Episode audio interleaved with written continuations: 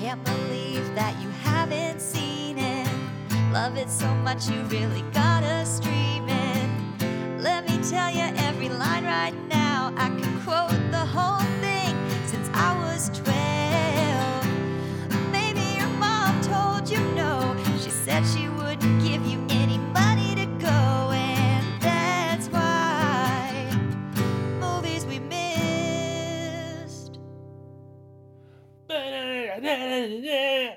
Jane's World, party time, excellent. I had to use her name. Hey, hey, hey, everybody. You are tuning in not to ni- the 1992 movie Wayne's World, although I'm sure you're kind of confused because of my rocking and rollicking intro. But this is actually um, the internet, interwebs, a number one movie podcast, uh, Movies We Missed. Um, I am your host, Brandon Greenhouse, and this is my lovely co host, Jane Garth Hammer, and um, we're, we're coming at you live and in color today. How are, how are you doing on this gnarly, tubular, um, adventure laden day, Jane? I'm, you know, I'm feeling good. I'm feeling great. You know, we watched a great movie this week, one of, you know, my childhood favorites, and I really felt like you were the only person in the world I've ever met who hasn't seen it. So it's nice to bring that into your world. Thank you. You're Thank welcome. you for um, I do you a lot of favors, so it's just one of the many. So Yeah, I mean that's one way of putting it. You, I see you're wearing your your Destiny's Child um, tribute sweatshirt today. Um, it's a camo sweatshirt. Yeah, she's wearing her Survivor sweatshirt, and I've actually heard Jane say the words, "I'm not going to compromise my Christianity." So it's fitting that she has the sweatshirt on today because uh, I love how that's like the one identifiable line from Michelle. like the entire like. I don't think it was Michelle. I think it was Kelly.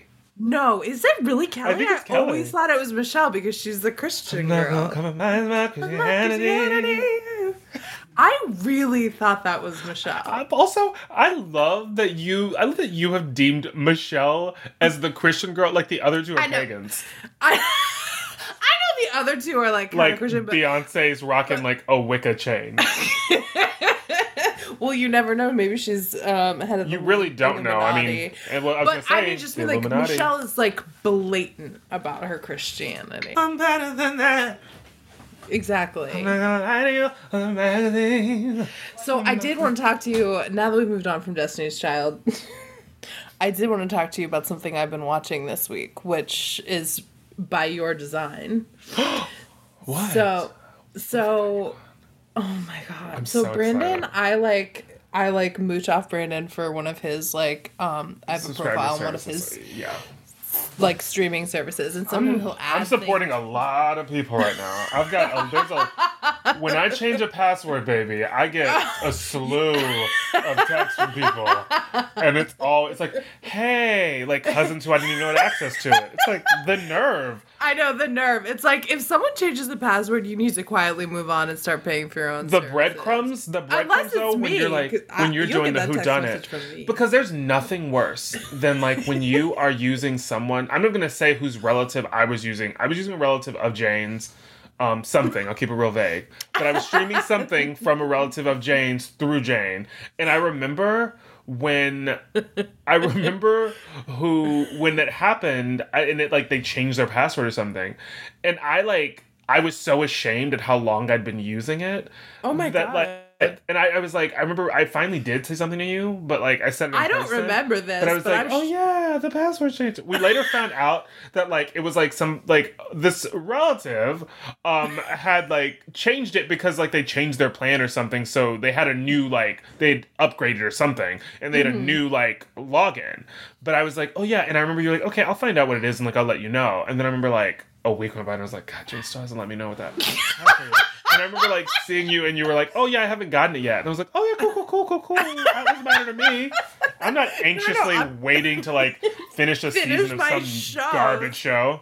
Oh my Um, god! You should have texted me and been like, "Get that damn password." Get that password, girl."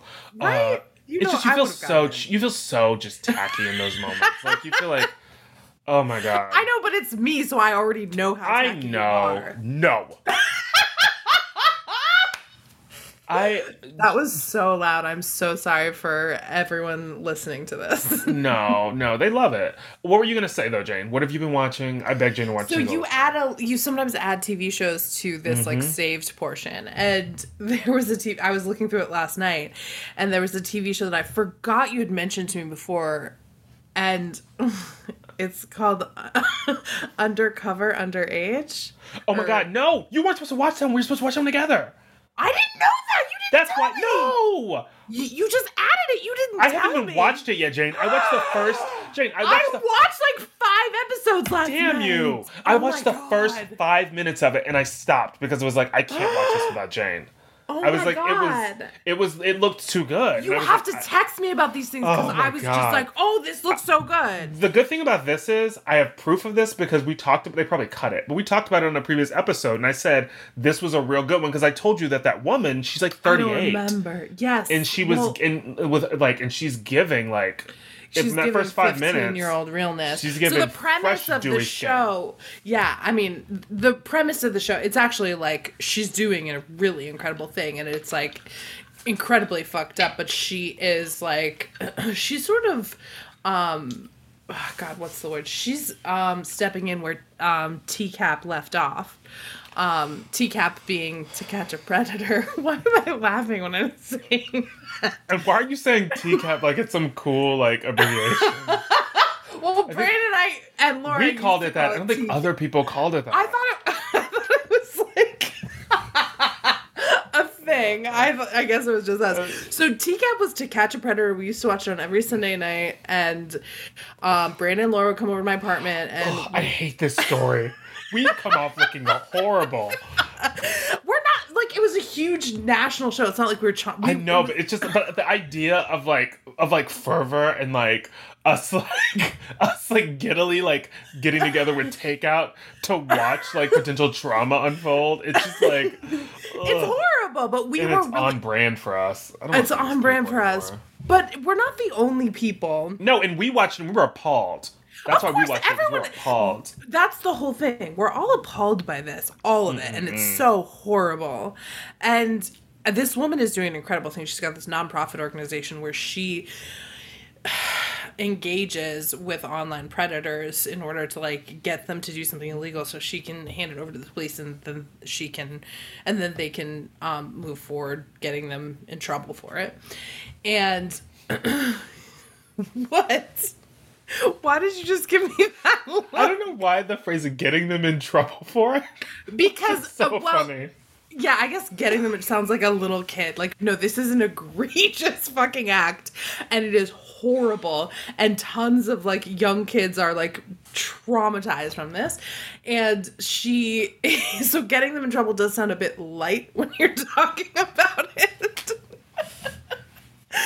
but like sometimes like she sends over evidence and like nothing happens because the police department is like you know not good and like understaffed or whatever I, I don't fucking know but she does the work and it's really traumatic for her a 38 year old woman who is serving 15 year old um and it's a fascinating show and i'm s- i i wish i had remembered that we were supposed to watch it together. Well, don't watch the other one without me, the plastic surgery one. No, no, no, that one I know. I'm not. Okay, so we'll you. watch it. I wasn't sure about this one because you watch a lot of your ID shows alone, and then you're like, watch this. So I figured it was one of those situations where like you had already watched all of it. Do you remember on TCAP? Do you remember that woman who they got to play like the young boy? it was like this middle aged woman who they would throw this Party City wig on her head and like a baseball cap, and she was always like playing like young boys, and she would be like at the door, and as like the perpetrator was coming up, she'd be like she'd like scurry away, and she'd be like, "Oh, gotta get the cookies out of the oven," and then she'd like. that was like, oh, gotta get the laundry from downstairs. And she'd be like, I'm a 12 year old boy, and she looked like a middle aged woman in like the worst In, like, a Justin Bieber way. seen. Yeah, it was. She's like, good. "Oh, gotta go grab my skateboard for my friend." Bart like- Simpson's my hero. Yeah, like it was so bad. It was such a mess. And she hobbled up those stairs. You listen to those cracking knees. That, that arthritis said, "Man, girl, a lot down. of those dumbass predators fell for it. So Oh, they sure alright. did. Oh my god! And then and then Chris, Chris, What right? was his Chris something? Chris. I I, can't keep wanting to say. Chris Matthews, but that's I wanted to say Chris Matthews too, and that's not it. No. But he would show up and he would set that mm. record sh- straight. But then I think he's gotten into some trouble over the years. Yeah, I don't Right? think I don't I don't think his record's clean as That- they say. Not that- not in the same way. No, no, no, no, not like that. But I think not- some other stuff. But I think you know Chris Hansen, thank you. Chris, Chris- Hansen, baby. Yeah, I think he. Yeah, I don't. I, I remember hearing some buzz about him that was not altogether positive.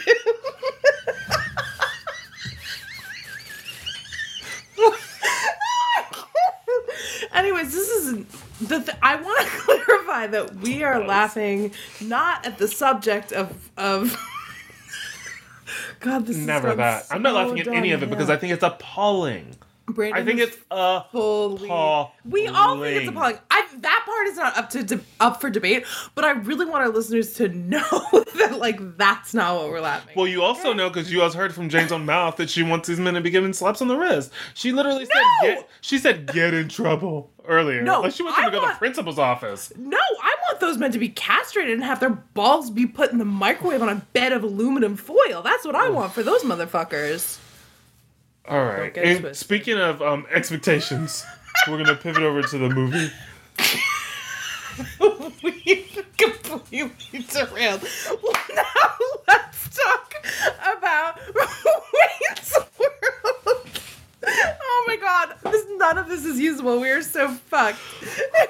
We can talk about this. What did we say? We, We said can talk pedo- about we this. said that it's appalling what they do, and we stand by it. Jane, Me stop too. laughing. Like I'm, I'm laughing because it's like. No, we're taking a hard stance right now. No more joking. Okay. No more giggling. Okay. It's deplorable, and we don't stand. We stand with the survivors. Of course we do. Cut this. Let's talk about Wayne's World. Damn it, Jane! I was No. trying to make a hard sense. This is an opportunity for us to have a political, to make a political pivot, and to really like, you know, be among the best of the best in terms of podcasts. What do you think? Oh, do you think we should do a political podcast now? No, I just meant like us taking a hard stance and people being like, "Whoa, did you hear like that like stance that they took on movies we missed?" Like they're talking about real shit too. We are always for a comedy podcast. But we get real stuff in too. but we get our moments. Wayne's World, Wayne's World. Party time, excellent. Ooh, I like it when you give a little, little flavor. Thank you, thank you, Jen. So, Brandon, 1992's Wayne's World, I one know, of the highest grossing SNL movies of all time. I know, right? Right? Do you do you want me to read my um, synopsis so we can start I- talking about it? I'd love to hear it. I'd love to hear it. Okay. Wayne Campbell and Garth Algar are two 20 somethings from the suburbs of Chicago who got it made. A hit cable show, swing, a, c- a cool group of dudes who totally know how to party, yeah. An excellent baby blue ride called the Mirthmobile with sweet flames painted on the side, totally. Not to mention an everlasting friendship that can withstand everything. These kings of Aurora have it all. Okay, well, they could use some totally righteous babes by their side and a couple of coins in their pocket so they can move out of mom and dad's. In order to do that, they'd have to have their cable access show seen by a slicked out, rich television exec with a vision to bring their show to a big network. And thanks to the totally trustworthy Benjamin Kane, they're about to do just that. Wayne and Garth are all about their usual routine, heading out to Aurora's hottest metal club, Gasworks, to check out the new bands. There, they see a new band called Crucial Taunt playing a set led by a front woman and girl of everyone's dreams, Cassandra Wong.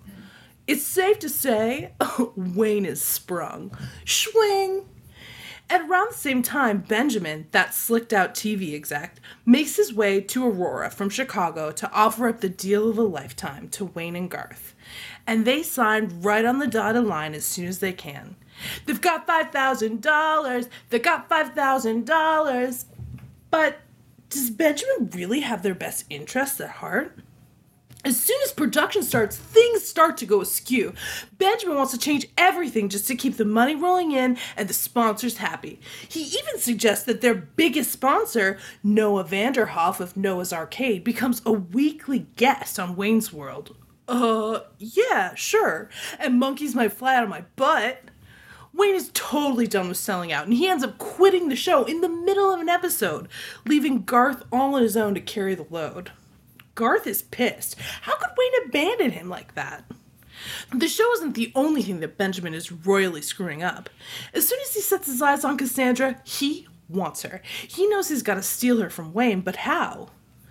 Ah, it's well before the Me Too movement, so Benjamin has nothing to worry about if he wants to wield a little power and make her feel indebted to him.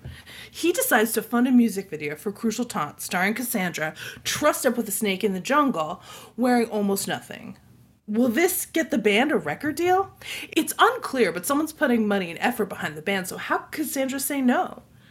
Wayne gets wind of the music video and decides he's got to stop it from happening. He does what every super secure and mature man in their 20s does when they think someone wants their girlfriend. He goes to Cassandra's house and accuses her of sleeping with Benjamin.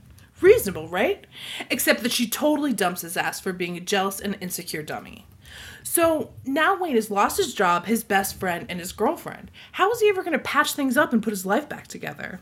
As with any 90s movie, tune in for an overly elaborate plan that only takes up maybe the last 10 minutes of the movie, and then presto changeo, everything is as it should be again.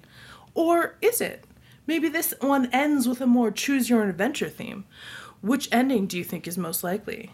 I guess you'll have to watch Wayne's World and find out. Wayne's World, Wayne's World, party time, excellent. Woo! Yeah, yeah, yeah, baby. It, it's a it's a rollicking good time. Wayne's World.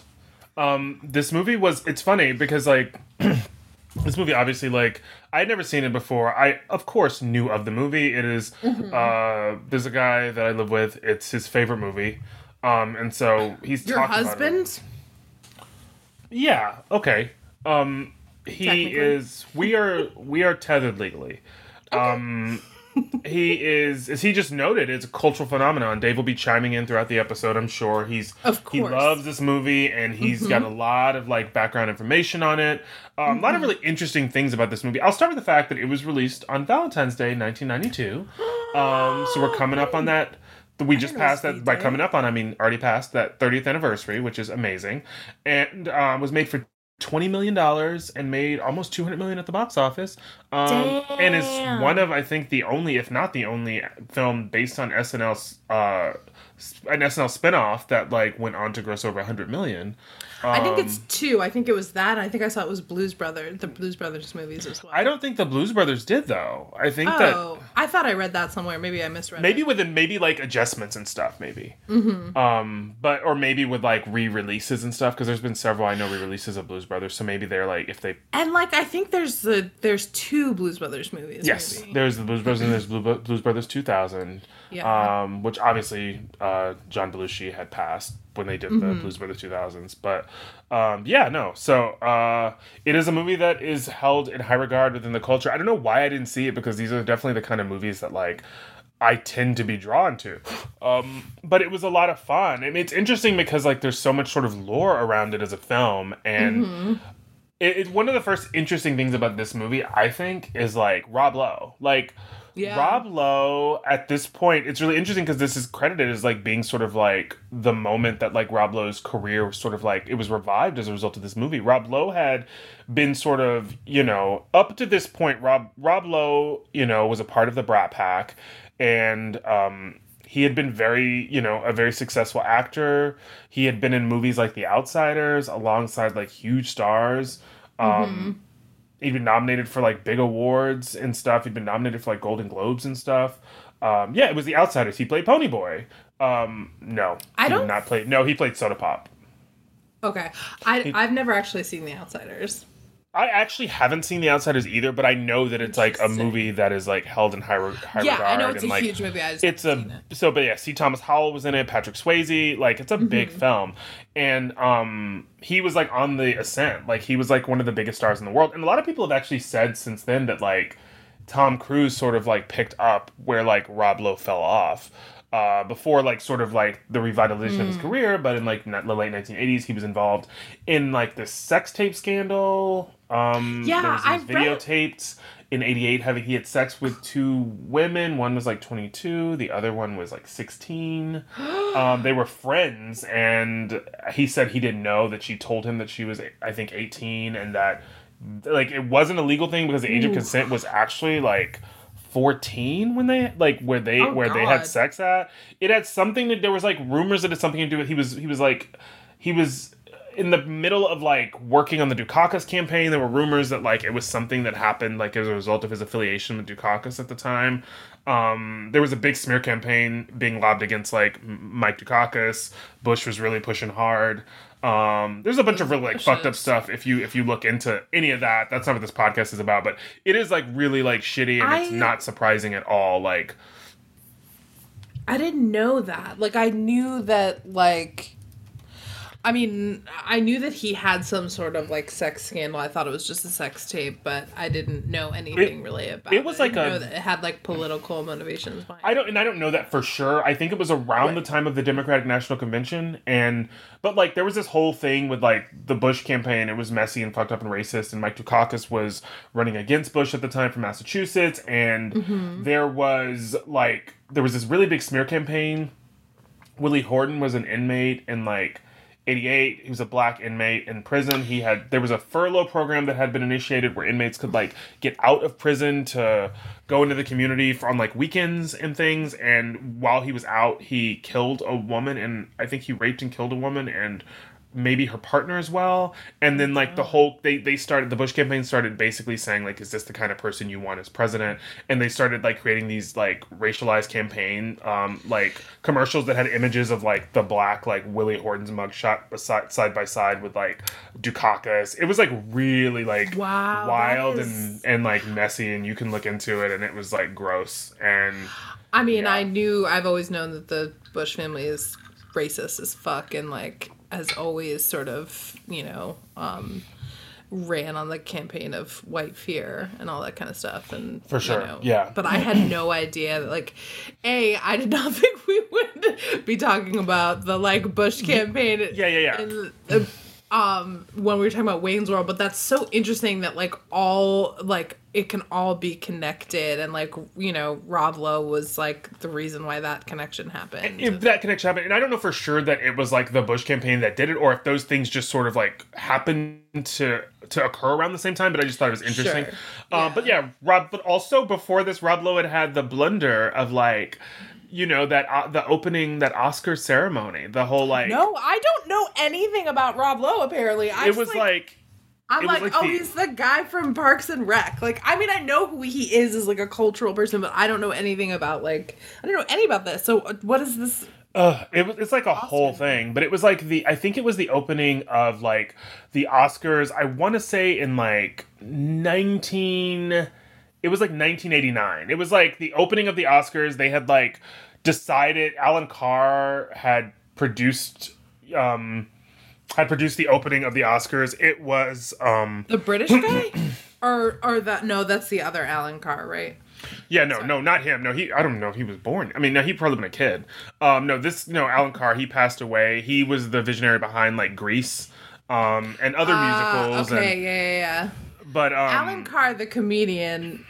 Okay, that's he's like. but it was like it's a crazy opening, and it was like really weird. And like Rob Lowe came out, and like they brought in like these Disney stars. Uh, this woman who impersonated Snow White, she came out, and like.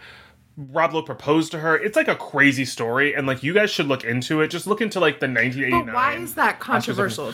It oh, it was just like a horrible opening. Like they brought in a bunch Oh, of these okay. like stars from like yesteryear, but they didn't know how to utilize them, so they were like on stage, and it was really weird. And like the whole thing was sort of woven together in this really like it, it the idea was like oh it's gonna be glitzy and glammy and we're gonna we're gonna like create this bridge to performance between like previous performers um of the you know the silver screen and then like current day stars. But like it was ill conceived. And when you see it, it's like it just. I don't think it's when I watched it, I was like, oh, this isn't as bad as people say it is. But I think there's a whole documentary about it, maybe. And like, it's Really? It's and it's w- was Rob Lowe like hosting or something? Rob Lowe was an integral part of it because he was he's he was the love interest of Snow White. So he came out on stage, he sang a musical Ah. number. It wasn't great. It was just like he was a lot. He was a part of that. he sing? Not really. I mean, not based on what I saw. uh, but it was all of it together. But it was like once again, it was something else like that sort of like compounded with all the other stuff going on, and like it just was not a great like period in time for him.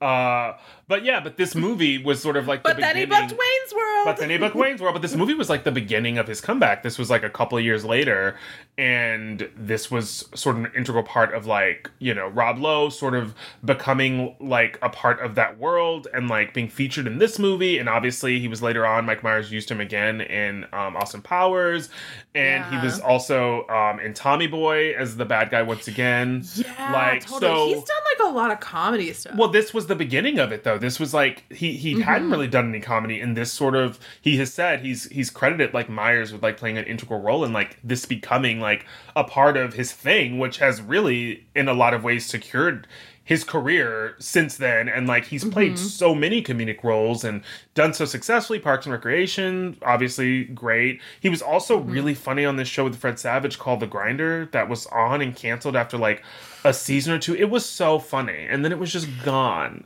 well, Fred Savage is now in um, Hot Water, I guess. what Yeah, No. for like, yeah, for like I I don't uh, I like just I full disclosure I just saw a headline. no no got- speak with authority he got kicked out of his like current show that he was directing for like harassment claims. So oh fred god it's it, I I am so fucking annoyed with men and people I like ruining it for me. Like obviously and for the victims of course. no no no you right Sounded really bad. No it's you But it's like let me like you. Like let us like stop being so fucking gross. Like can you stop being fucking disgusting for 5 seconds or for your entire life? it's so upsetting it's so Yeah. upsetting and again, I'm not going to like speak with authority on that because I really don't know what happened. But yeah, I mean, my first instinct is to believe women. So, um, you know, I another one bites the dust, I guess. Um, but it's good to know that you know, um, Rob Lowe is doing well. I can tell you're reading about it right now, but it's like we're definitely Oh, okay. Oh, okay. Okay. What is Huh. it? Okay, it's it's it has to do with the Wonder Years. Um that's yeah, because he wasn't he like a director on the Wonder Years. Yeah, it says that Disney severing ties with him following multiple complaints of misconduct in his role as executive producer and director on the freshman ABC series, The Wonder Years.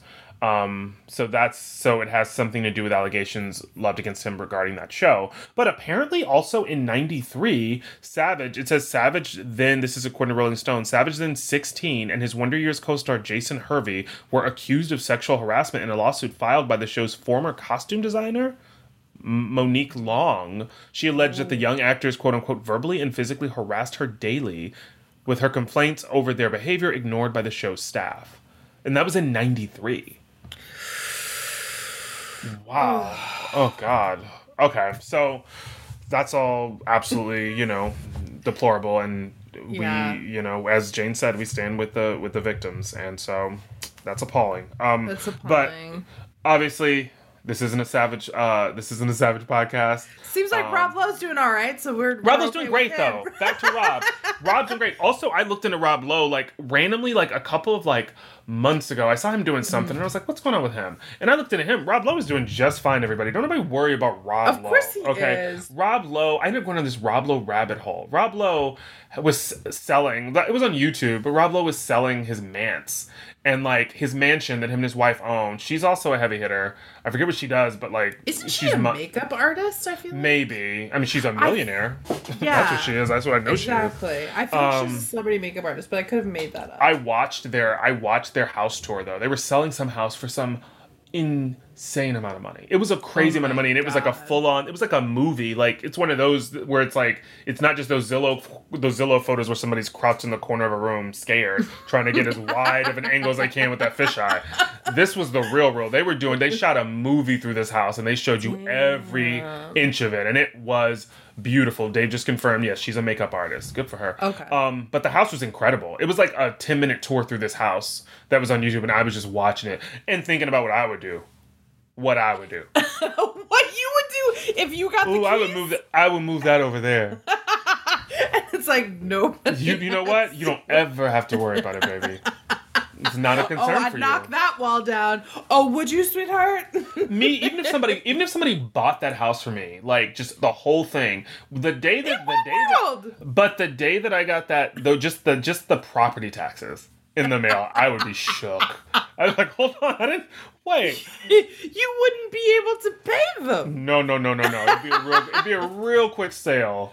But no, it'd I- probably be me living. I'd probably it had like some amazing guest quarters, so I'm sure I'd probably try and live in that little guest nook and just rent the whole thing out. That'd be Rent me. those out. Who rents mansions though? Like People do. mansions, Rich people. But think No, about you're it. buying a mansion. If you're No, girl, people rent. If Beyonce's gonna be shooting a movie in like you know some random town, then she's gonna buy. She's gonna rent a mansion probably. Like if she's gonna be shooting a movie, you know, in like the middle of like I don't know Tennessee, then Beyonce's probably gonna rent a mansion to live in For, like, the three duration months. of the yeah. Like I think that kind of thing happens. It's obviously like a specific type of person, but like I just think you don't like, think that. No, I'm I'm sure that's like one use case, but it doesn't seem like it's something that happens all that much. You know what I Hmm. mean? No, I don't think it happens a lot. But I, I don't mean, think you have like your. I don't think your calendar is filled with rentals when you're renting out a mansion. You know what I mean? Throughout the year. It's interesting, and I wonder because this isn't Mm-hmm. a problem I've encountered, but I yeah, but I have a feeling that like I don't know anything about that world, but that's just a guess that I'm gonna make. we're not sharing Dave's shady comment. No, Dave is being so shady in the chat. Oh my I just want to let you know that we um let a lot of our our our shade fly and we open ourselves up to an audience in order to be judged for your comedic pleasure and for ours. And sometimes we get it wrong. And I just want to let you know the things that we hear from our spouses who don't speak up are horrible. No, we um, no, we put up with a lot, and I, I don't Mm-hmm. talk about it because this show isn't about. It's not about my journey through um through figuring out who I am and what my worth is. I Apparently, it's it's also not about Wayne's World because we haven't fucking talked about it. and we're about to right now. Um, Rob Lowe, the beginning of the movie, really funny scene. Um, it's sort of where it's where everything starts. We, you know, we Ione quickly. Skye, did you catch her? I did not catch her, but we were trying to figure out who she was when the credits rolled, and that's who she was, and that makes that's great. Ione Skye. Um, she was in um, Say Anything with um, John Cusack. I know exactly what you're talking about. Yep. It's She's um probably in other things, but that's just like what I know her from. Rob, Rob Lowe and her in bed. She play uh, he plays Benjamin Oliver. He's watching the public access show that Wayne's the Wayne's World show. Kane. He works for Oliver Communications. Oh, thank you. Sorry. Um, and she is they're in bed together canoodling. And no, I'm wrong. I, yeah, I, I didn't want to fight with you. I was just like, let's just move it along. You should Um, allow. You should. You should fight me. You should be like, I'm looking at it right now. I Oh my was God, just like, and no, it's cool. I Go said it off, in my synopsis. Where did I come up with Kane? I don't know where you come up with anything. Okay. Um, so yeah, as I said, Benjamin Oliver. Um, they're in bed together. They're watching this public access show, and he gets this idea. and also, while they're in bed, they start like getting it in.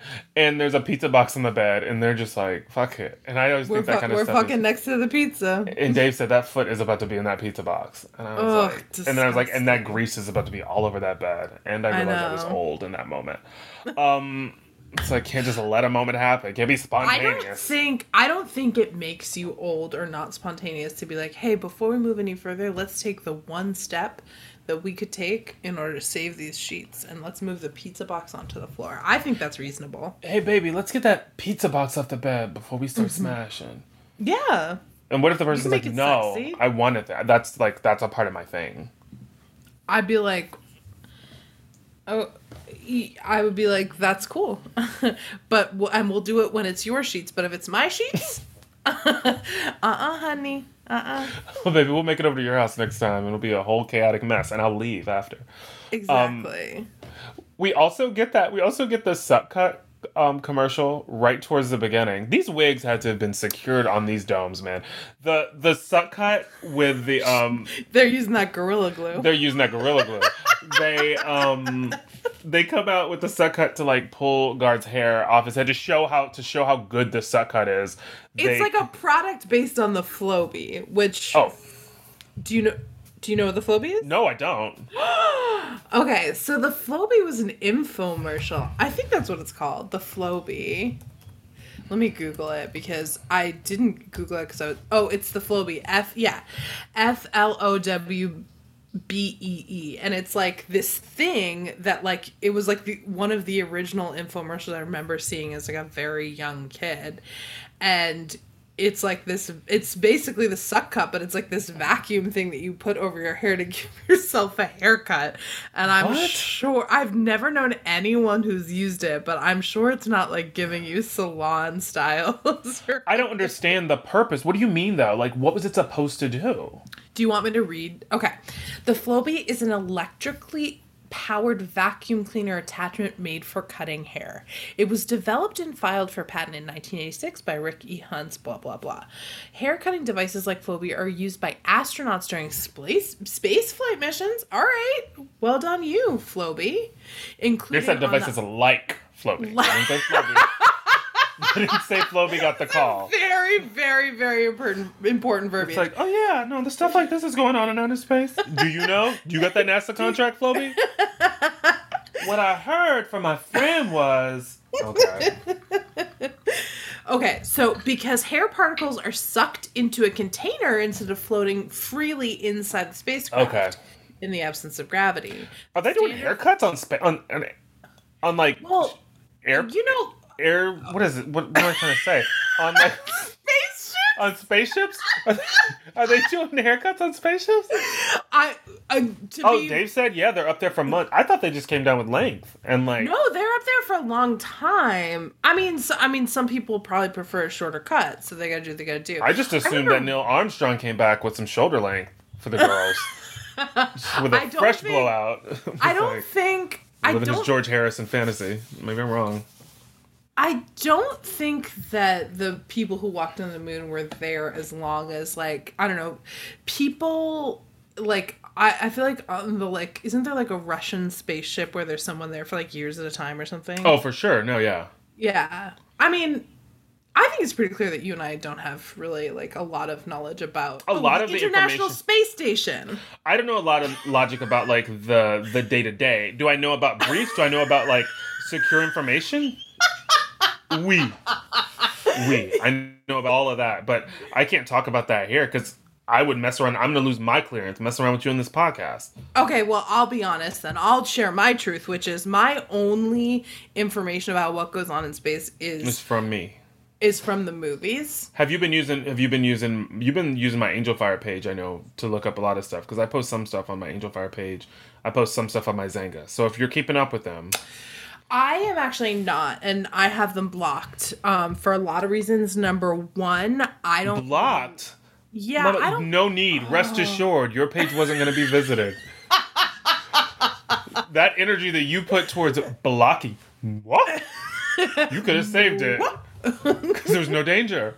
I don't look. I don't want. I don't want to be part of spreading misinformation. I know that's not quite as important to you as a Uh, we webmaster. You know? Oh, is that right, Benjamin Kane? Loud and wrong. That's what you are. Anyway, I'm gonna get you a Flowbee for Christmas. Okay, I almost spit out my water. I usually get the names right, which I'm actually. What do you mean water? myself. That is brown liquid you're drinking. Sorry, it's iced tea. Okay. Mm, it's I'm not. first. I didn't know what you. I was like, oh, what she think? What's going on over there? If you thought that was water, Dookie water, Dave just. Dave. That's right, baby. He's been living with you for too long. He has. You know, we calls him like we sees him over here. It's iced tea, y'all.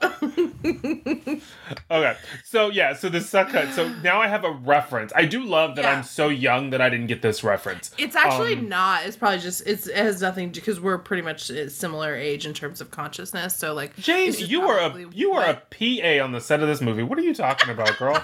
I was in school learning how to spell. Look, I am less than two years older than you. All right.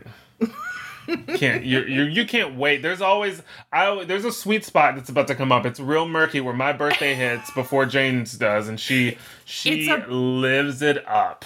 It's like a twelve or thirteen day period. I don't know. I haven't. But done the math. you but live I, it up and you luxuriate love in it. it, and then it's gone.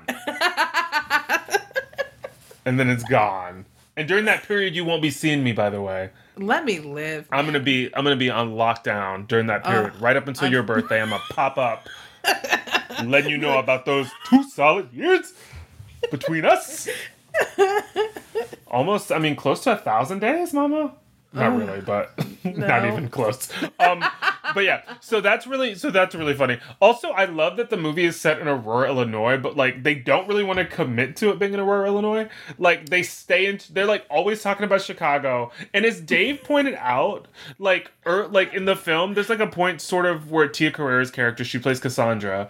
Um, and there's a point where like she she's like packing towards the end of the movie. Mm-hmm. Benjamin's convinced her, her and Wayne if they're on bad terms, and or they they get into a fight right around this time that leads to them being on bad terms. But Wayne's had this mm-hmm. falling out with Garth. He's had this falling out with Benjamin over the show, and he goes to her apartment, her like loft, and she's packing to go to do a video shoot in Chicago. And Dave was like, "So she's just been doing all this stuff in Aurora this whole time?" like, the thing. This is thing that I like can't wrap my head around. It's like, girl, you are maybe 45 minutes from one of the greatest music cities in the world. a place where tons of musical acts come come from, where they're discovered, and your ass is sitting pretty in Aurora playing local shows like all the time. Like come on, honey. You gotta be going into Chicago every single night. If you can't afford the rent in Chicago, then it's just like a train ride away. Well, it, that's the thing is it's less than an hour away. Yeah. So it's like, yeah, you make it happen. It was just funny that all of a sudden it's like, oh, so you've just been hitting them up locally. All these gigs that we've been seeing you do that I thought were like, I, I assumed were in Chicago. And it's like, no, she's just been hitting up Peoria. She's No. been hitting up, go, she's go, she, Peoria, Galena, St. Charles. Um, she's been getting all of them in. Go the off. Name name more Waukegan. um, I said Peoria already, didn't I? Um, DeKalb. I'm always gonna shout you out. You Mm-hmm. Know it. shout out to Elgin, Elburn. What? What Oh, else do you need? Wow. Michigan City? That's not in Illinois, baby. It doesn't matter. It's close by. Gurnee? Look at you. You're full of them. The reason why, for those, if you guys are tuning in for the first time, Brandon famously has no idea where he is the at any point. I know where I'm at right now. I know I'm at. I'm on solid ground for the first time in a long time.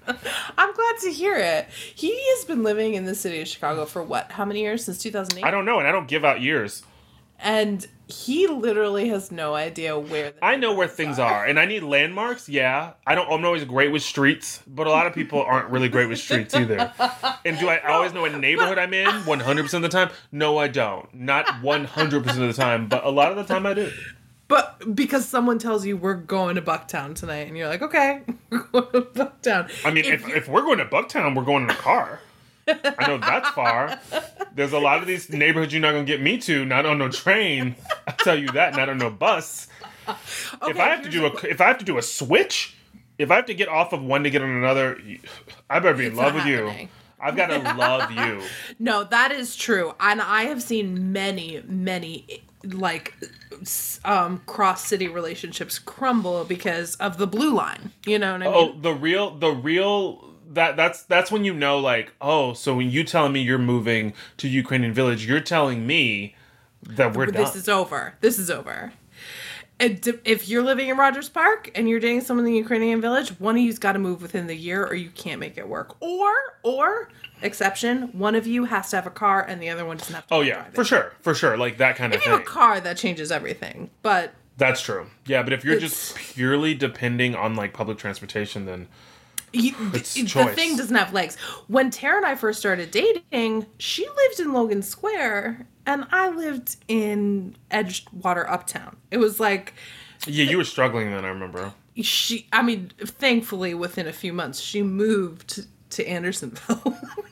Yeah, thank goodness, because it would have been hard to maintain it. because I I can say with confidence we would not be married right now if she hadn't made that move. Hey, hey, hey, there we go. And you begged her to marry you, if I remember correctly. It worked out though.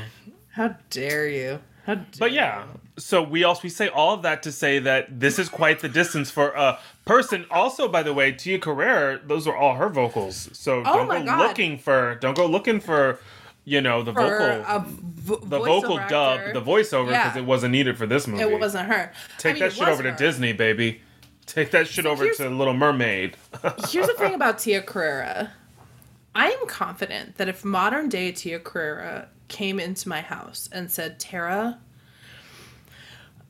I will have one night with you, but you have to shoot your wife in the leg first, Tara would be screwing on the silencer of a gun. Like, that is how much she loves Oh, God, Tia what's a silencer gonna do with you probably letting out some cattle, some like some With caterwaul? this, these vocal cords. Ah! she would have told me to bite a pillow until she was done with Tia Oh my because god. This is Tia Tara's- Carrere is Tia ultimate- Carrere is uh She's she the is ultimate so gorgeous. childhood crush. Like Tara is in love with Tia Carrere, and still listens to these songs from Wayne's World on her Spotify. So I know these songs. Like Tara, just like she had Tara gets like sort of she it's very seasonal with her music so when by the time summer comes around she gets really into like these big hair bands and stuff like that and sure. music from the early 90s and she always puts on she has a Tia Carrere playlist Dave also did ask the, the question, why does she already have the gun in that scenario? And I think that that's interesting. And he says, shouldn't she then be going to buy one and wait? But maybe Tia brought it with her because she seems like a hot girl, so she probably knows what. She going on. probably has one in her garter, I'm sure, to hand over to Tara. Absolutely, Tia Carrere is absolutely stunning, and also Tia She's Carrere is still absolutely go- uh, absolutely stunning. She looks Yeah. the same basically. So like, She looks incredible. as. Dave pointed out last night, he was like, if they wanted to just like redo this, they could because Tia Carrere still looks incredible. yeah, She and does, she'd be like, I'll still play like a 20 year old. And this is our second Tia Carrere appearance on this podcast. right. She was in True Lies, She too. was in True Lies, and she gets slapped in the face by a JLC. Our girl She Jamie Lee does. Curtis. And if you guys haven't listened to True Lies, you can go ahead and listen to it after this episode. I promise. I think we talk more about the movie in the True Lies episode than we are no, in this but one. that, but no, but it's re- okay. And then the next big thing we obviously have to talk about is Bohemian Rhapsody. It is, it is Yes. an iconic scene. Also, Jane, did you notice?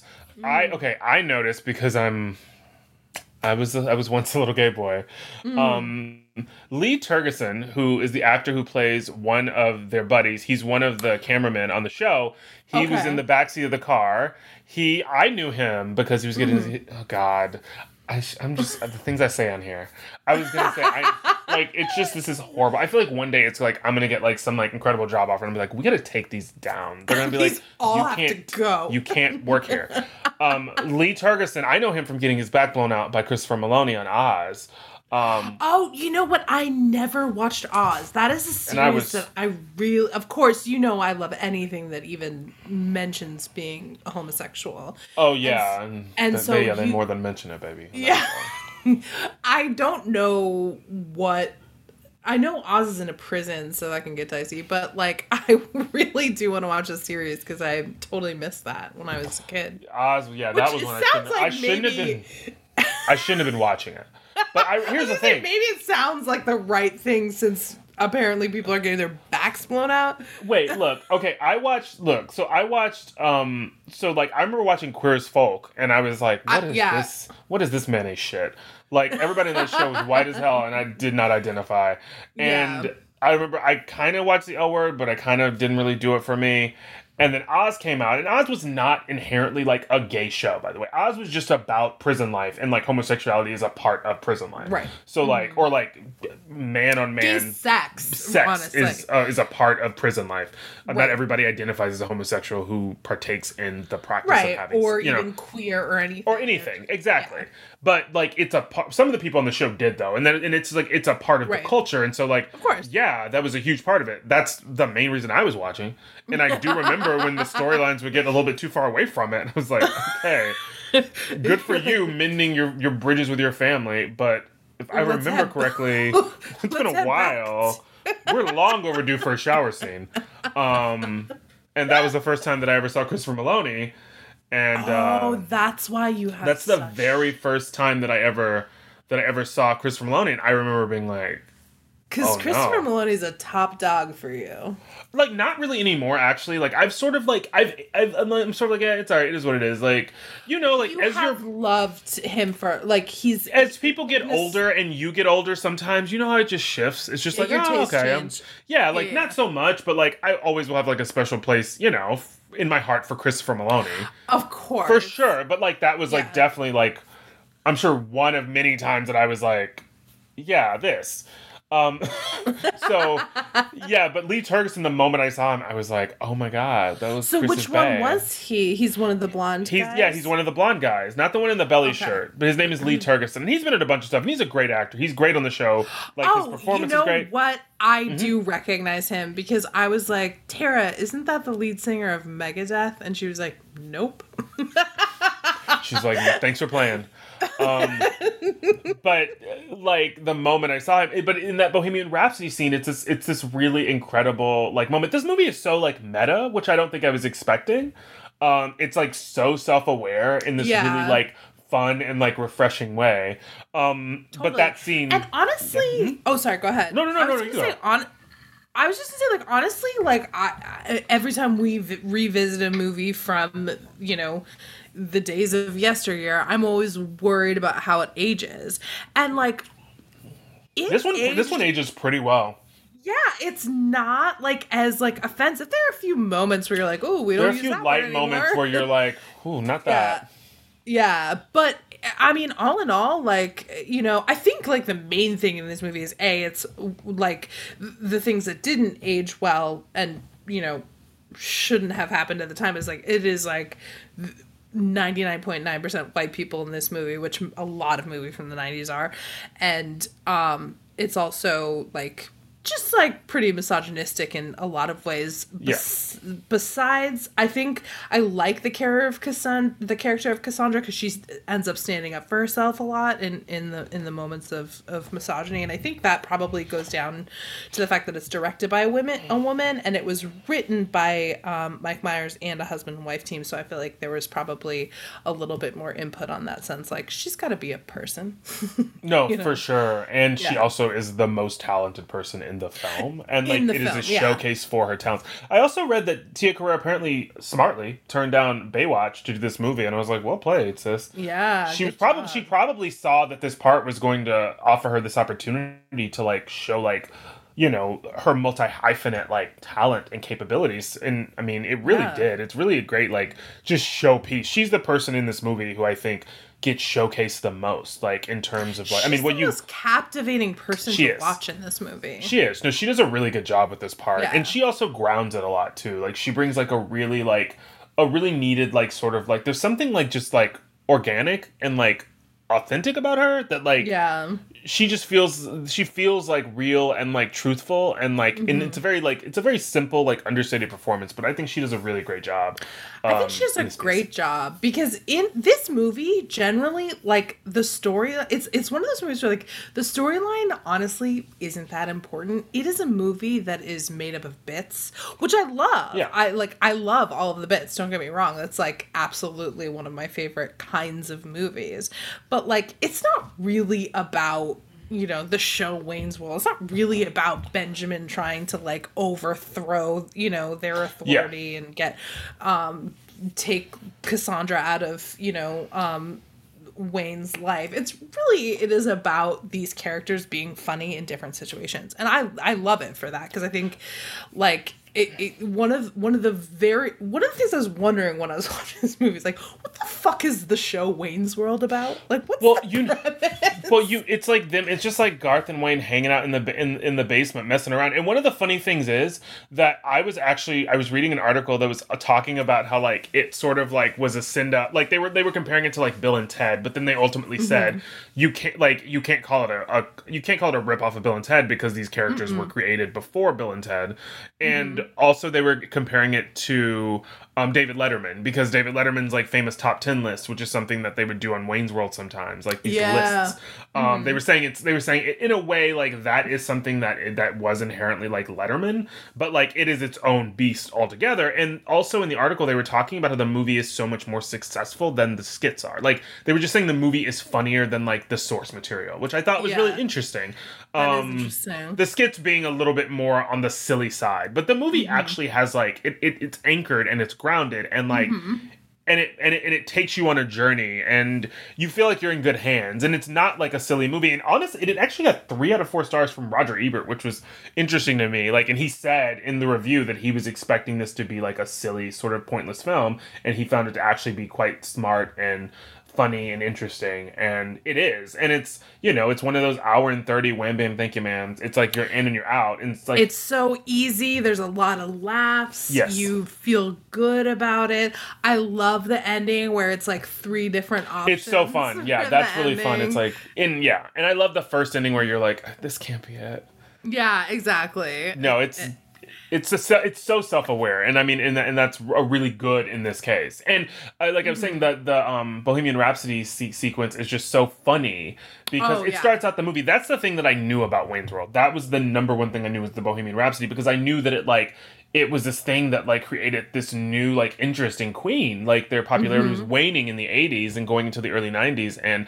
apparently the last two like album tours that they did they didn't even come to the united states because their popularity in the us was waning and I saw that, which back is on so top. unbelievable to me. Right? I can't believe it. Such an iconic band, like with Yeah. so much music, and like has such a huge impact on like a lot of musicians. Mm-hmm. Yeah. And, like just like the culture. I cannot believe they wouldn't stop in the U.S. Like that blows my mind because I read that little factoid too. I couldn't believe it.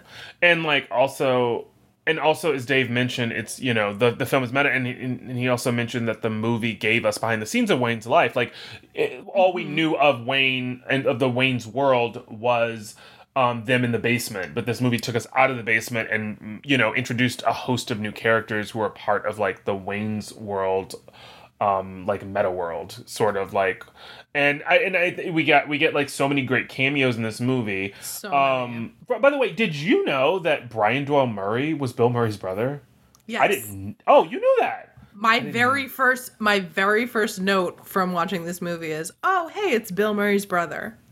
that's so funny i had no i did brian doyle murray that? i didn't know that brian doyle murray was on snl Are you kidding me?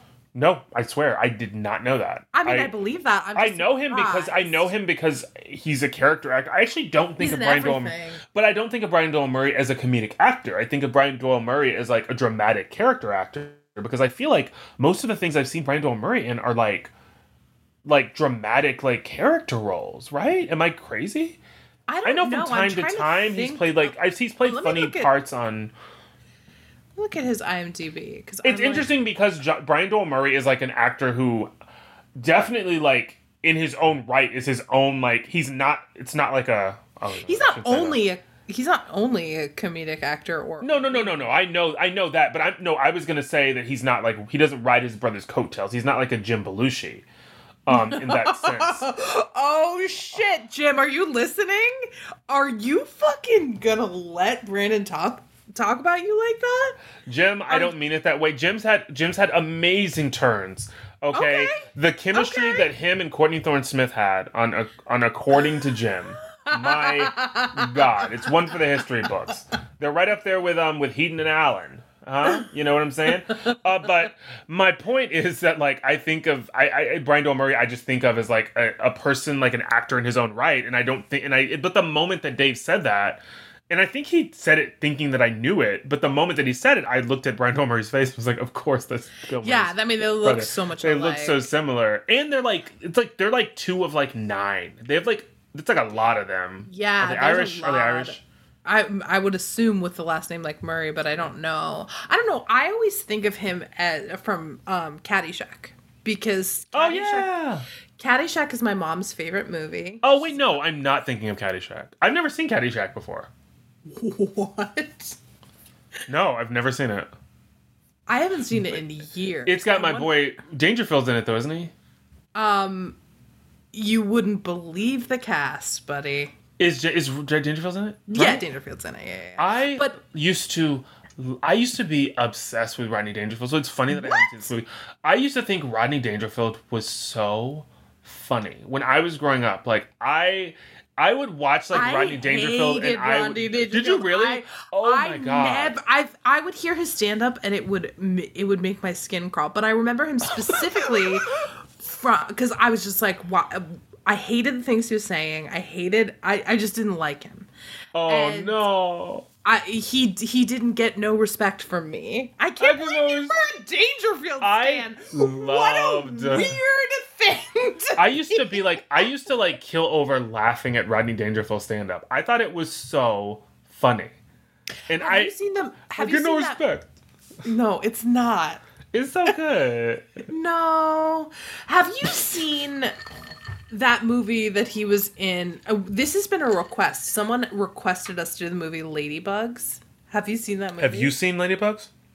I have, but not since I was a tiny kid. I, I have not seen any memory of Ladybugs since I was a small child, but I remember loving it because you know who else is in Ladybug? Jonathan Brandis. No, Jackée. Is she? She's the assistant coach. She's the Okay. assistant soccer coach in Lady in Ladybugs. Well, we should add that to our list. It has We been will. a request. It has been a requested movie that we. I honestly do not remember it, but I remember being a kid and I remember my grandparents at HBO. Yeah, sorry to flex.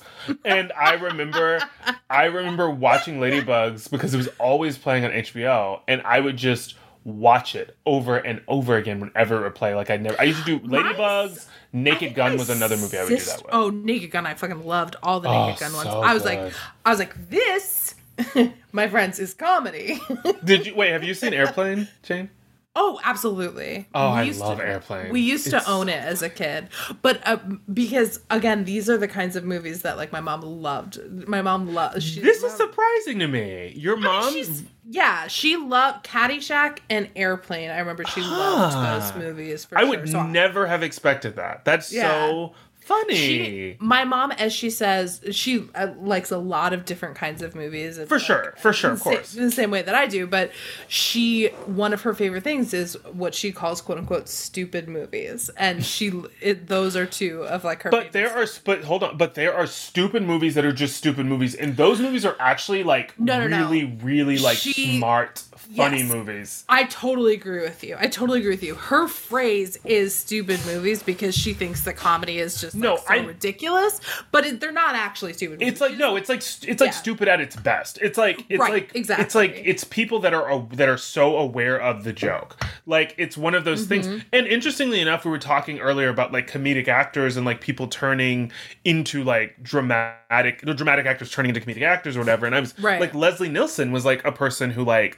Those like those movies like completely like revamped his career because before I that Leslie Nielsen know that. Leslie Nielsen had I been thought like he was just like white-haired comedy king. no, he no, he was like a really big like dramatic actor for a long time, and then I these had movies no like idea. revitalized his career. They didn't even know if he was going to be able to like carry this kind of material until the movies, and then it's like that shit. When I was a kid, I tell you, those Naked Gun movies used to like do it for me. Oh my god, me too. I was like, this is the funniest thing that anybody's ever done at any point at any. we know though now we know that there's some problematic stuff. Oh, in- all of these movies, all these movies, Caddyshack, all the Naked Guns, Airplane, so fucking problematic. if we today. do any of these movies on the show, we will be addressing all of that.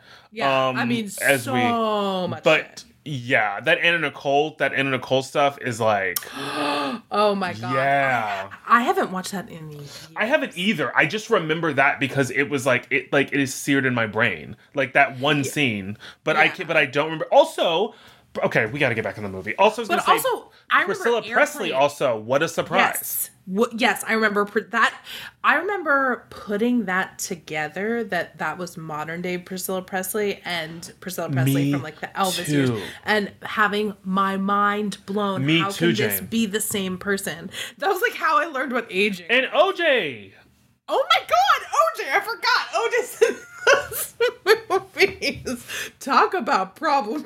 when when the talk about aging well when that Yeah. movie came out i remember i was I, i'd already seen the movie and then when the whole when everything happened with oj and nicole um and ron goldman all of that stuff when all that happened i remember being like hey that's the guy it's the guy from Caddyshack. But I mean, it's the guy from uh, Gunn. What's going on? No, like, no idea about his football career or anything because. Oh, I did not know. I had no idea OJ Simpson was a football player, probably until like well after the trial.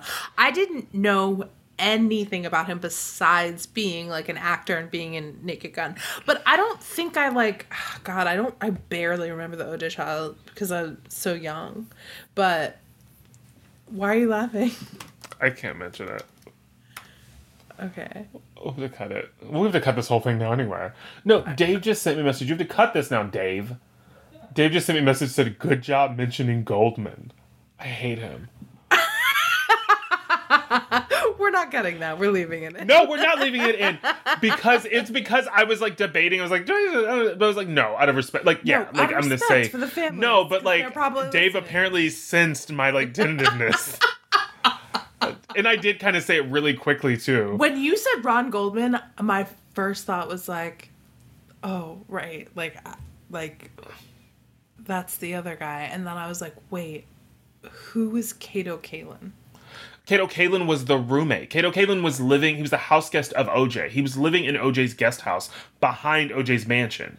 And he was one of the people that I think was like, I heard OJ like, you know, I heard Juice climbing over the gate. And like, I think that that was maybe that area by his like guest house was where they maybe found like blood evidence or like a glove. We've or something. officially lost control. We've got to stop. We're back on. We're back on track. And we're talking, and we're just talking about a bunch of stuff we don't know a lot about.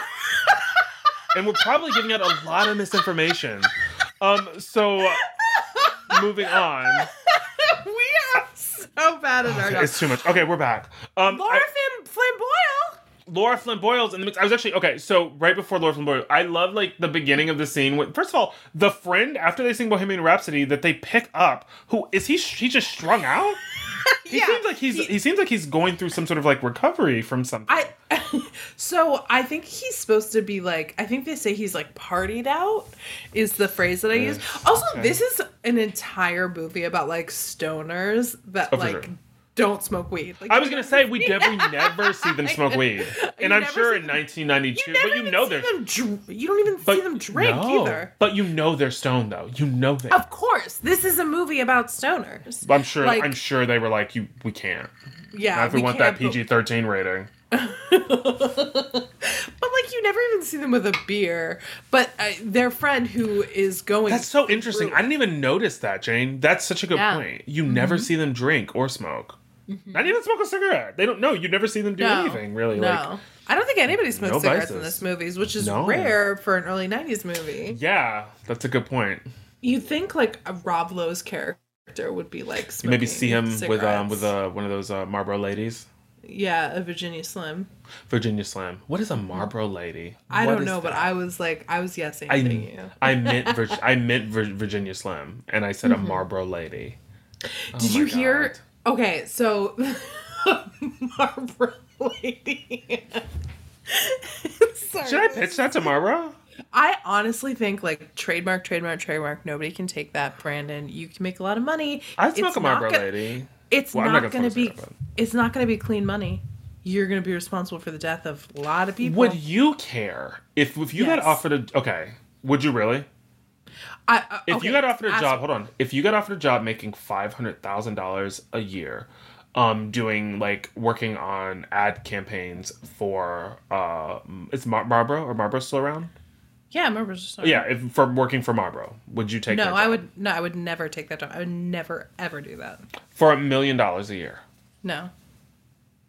For ten million dollars a year. No. a game no. changer for us. You are a liar.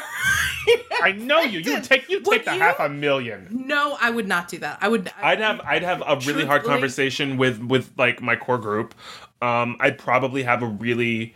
My goal would probably be that I wouldn't be able to fucking sleep at night, Brandon. You wouldn't take that job, and neither would I, and we both know it. for ten million dollars. No, because like, what am I gonna do with ten million dollars when it is Mm-hmm. absolute blood money? That would absolutely be one of the thoughts that was brought, brought up in the conversation, and that would, and I'd have to figure out what it was. I have a question for you. If I'm, if I took that job, and if I made ten million dollars annually, and I, you know, and I was like, you know, T and J, like for Christmas one year, I was like, I want to, I want to get you guys a home. Like, I want to buy you a house. I bought you this house. It's a like a house that That's costs where like. things get a little more complicated. Oh, I bet they do, don't they? Yeah, you're not better than me, Jane. I okay, but technically in this scenario, what am I supposed to say? Like, don't, do, like. If I I'm was like Jane, if I, can't- literally you open a box and it has Brandon, It- let me tell is- you something. You would not take that job because I I don't think Dave would let you. I wouldn't let you. I would be like you cannot take that fucking job. You know what I would do? What? I would entertain the idea of taking the job and I would write a scathing expose about them mm. after a couple of years of like Good hard work. A couple years of collecting that 10 mil salary. something tells me that you'd be sitting right next to me on that yacht though. and something tells me that you'd be singing from your from your little house that I bought for you. Something tells me you'd be on the back porch singing a different tune. You'd be talking Little? about the complications oh, of, Little from your house? really from your really beautiful brownstone. Something tells me that you'd be sitting on the back porch with that margarita like you know what? The thing about judgment is that it cripples us. Just as, yeah, you'd be singing a different tune with that know fresh would do? blowout okay. wearing that fucking Gucci. because I Okay. know you. Here's what I would you. do. I would be like, "Thank you for this free house. Um, that's so kind of you. Now that I have this, and and um, the universe has gifted me this incredible opportunity, I'm gonna devote my life to advocacy. No, you're not.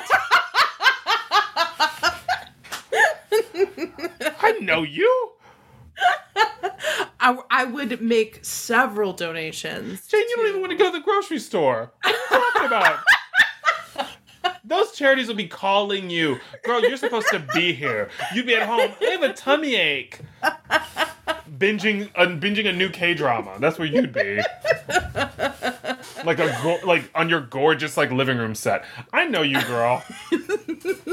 Your humidifier going like these these damn allergies.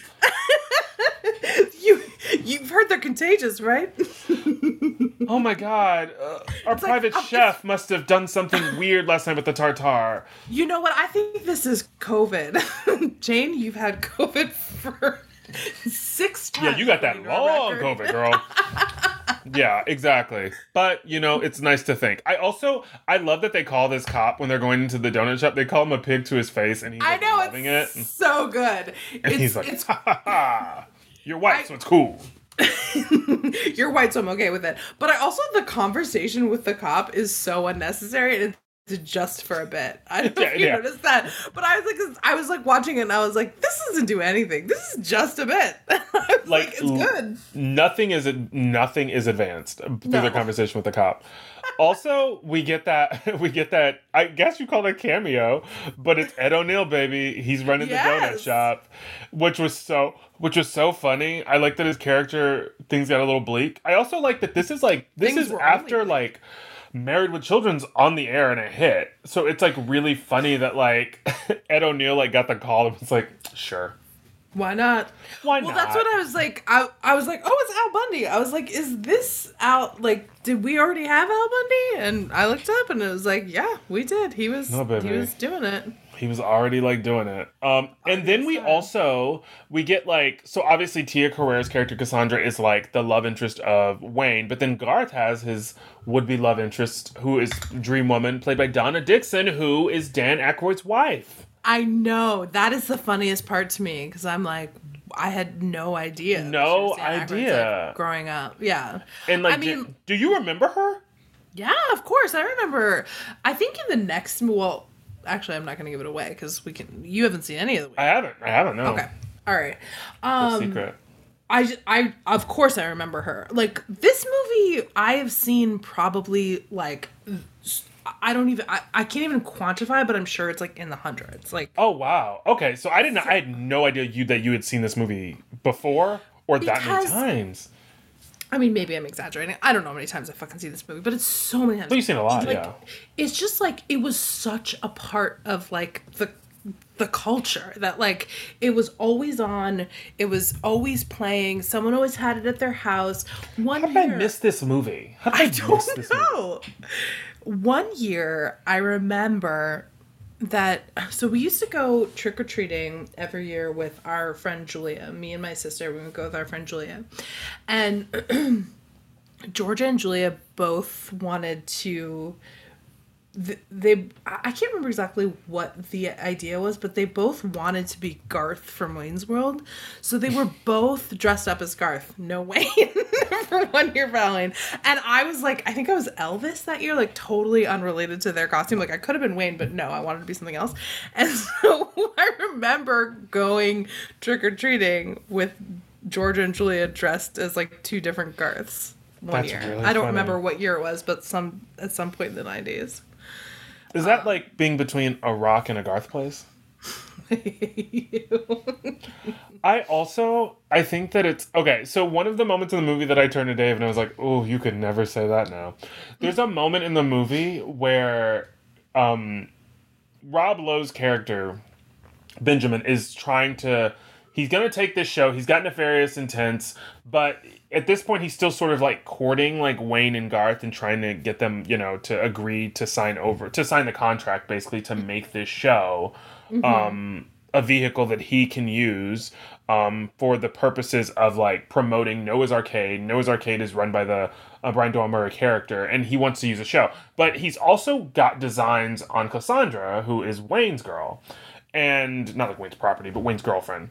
And Right. um yeah, for sure. I wanted to, you know, I know, I want to be on the right side of history. Thank you for clarifying. Thank Yeah. you. Um, and so there's a moment where they're at his apartment, which Dave was like, I think this building's on Addison.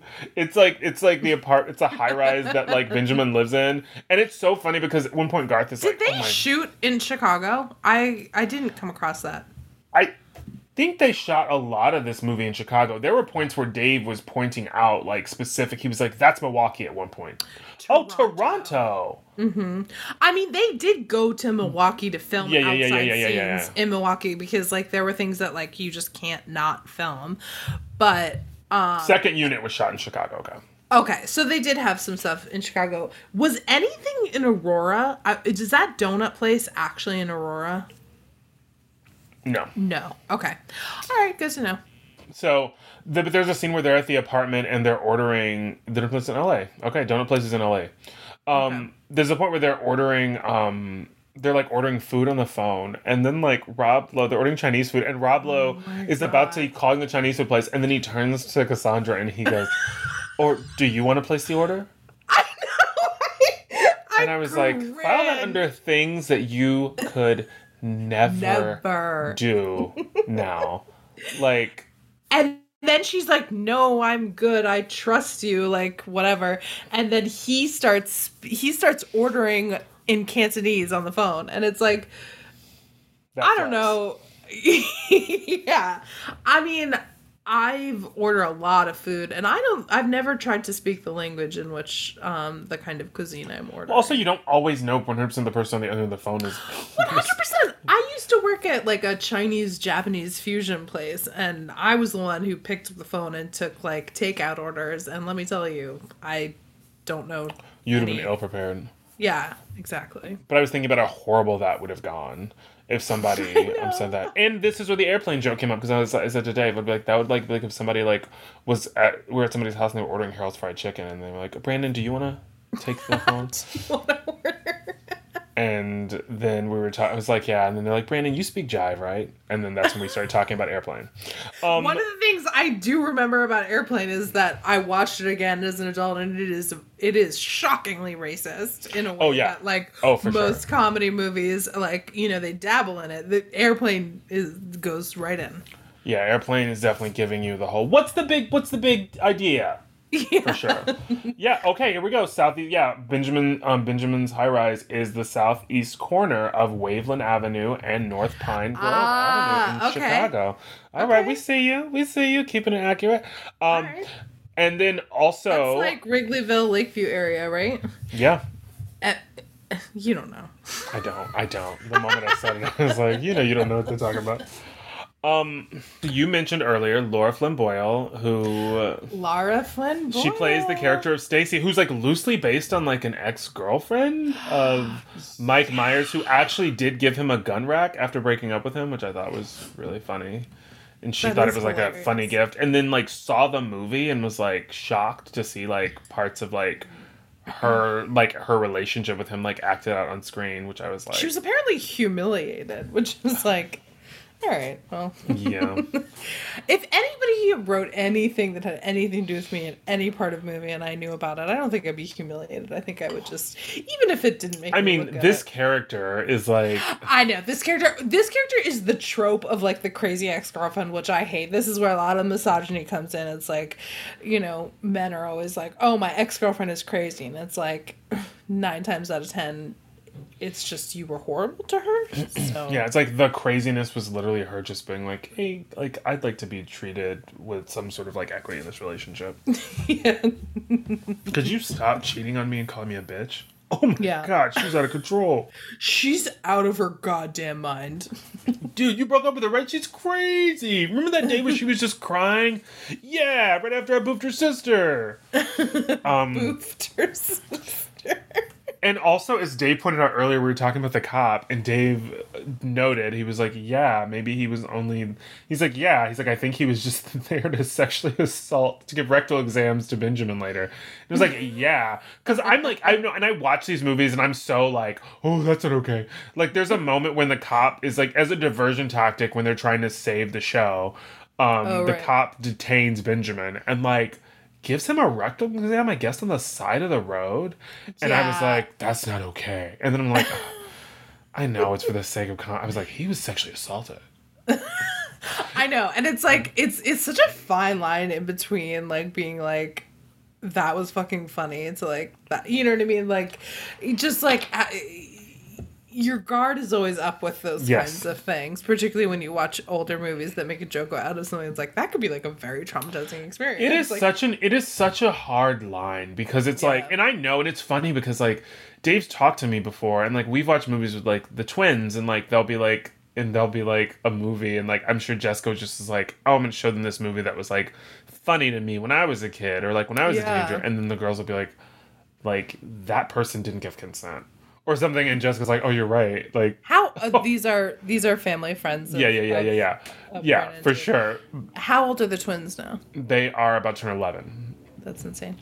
Um, but they like yeah they have conversations around things like consent and like that and like you know appropriation God. things no it's Yeah. great but it's like it is interesting because it's like these movies that we grew up with and then we look like these like messy trolls like yeah no you're right it wasn't funny and you're just like yeah, uh, like erect unnecessary rectal exams. and also it, and the thing is that it's sort of like it has an exclamation point on it because when because it's how all of the, the three endings the dream sequences start is with rob lowe's character getting out of the car and running into the building and he's running into the building this sort of like delicate waddle to sort of like be, like which like denotes some sort of like situation where potentially there's been some disruption to the sphincter area um and like maybe there's talk around a fissure of some sort. So it is like It's it's, dicey. a lot. It's real dicey.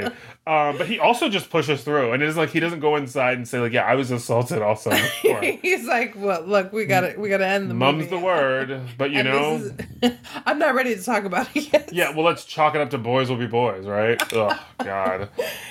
Um, one of the things that I found interesting watching this movie this time around was how little, like, how little Wayne and Garth are involved in the production of their own show. Like, Oh yeah. no idea what's going on. They literally show up like the day of like shooting and like they start recording. They don't know there's a new theme song. They don't know who their guests are. They're not involved in like in creating any of the questions that they're asking for the guests. And I was just like, you know, this is like insane. Like they're just running around playing street hockey waiting for their show to be ready. Well, it's also interesting because it doesn't seem like like it's not like Wayne shows up and is like, "Hey, I'd love to like get an like what are the questions that we have on the on the docket today?" It's Yeah. also like when they tell him, they tell him like that because the whole thing obviously as Jane mentioned earlier in the synopsis, um, but the whole thing is that they want to use this show as like an opportunity to just like basically promote like Noah's Arcade. And Yeah. the character of Noah like shows up and they're like, Oh, your guest is Noah after like Wayne sits on the couch and it's like and Wayne's shocked. It's like, who did you think the guest was gonna be? Was there a person that you talked to them about? Like right, everything exactly. is just like very you didn't like line up anything, and Yeah, also like you're you're the only guest. We, the guests on Wayne's World suck because the only guest we've ever seen before is like the suck, Suck guy. Suck guy. and it's like I was like, why the hell did you book him? What is he talking about? Like, and yeah, and he's like and he probably thought it was gonna be like the Suck Kut guy the Suck Kut guy too. And then he Yeah. shows up and like, oh, it's Noah's. Like, he's like, no, but we thought we were gonna do more of that Suck Kut stuff. And they're like, not today, baby. like why wouldn't you invite your hot, talented girlfriend who has a band as like a guest on the show? To like give her some make it make sense. Yeah. Make it make sense. um yeah. They're phoning it the fuck in. Oh my god. Also, I thought it was re- I always love like little like cultural like talking points. I Mm-hmm. like there was a moment where we saw like a poster of like Claudia Schiffer as like the Guess girl and I like forgot that it was such a thing to be a Guess girl. Like Oh, the aforementioned Anna Nicole Smith was famously a Guess girl, but it's just like That's how she that was- became like that's huge. yeah, but it's like crazy to like remember that that was like a thing. Like we don't have anything that that equivalent. Like we don't have like a jean company or denim company that you could be like asked to be the spokesperson for, and it would be like a moment, like a cultural moment right now. I feel like Yeah. No, I don't think so. Because there's so much saturation. That's the Yeah. thing, difference between like the 90s and now. But I was thinking about what the 90s day the 90s or the today's equivalent to like Wayne and Garth would be and I think it would be like a TikTok star. Like TikTok um you don't think famous YouTube? You think it'd be TikTok? I think it'd be TikTok because I mean it could be YouTube. I see, but see, I think that Wayne's World is a little bit more long form, so that's why I would think like Wayne's YouTube. World is long form, but there actually Mm-hmm. what we see of their bits, their bits are actually quite snippets. short.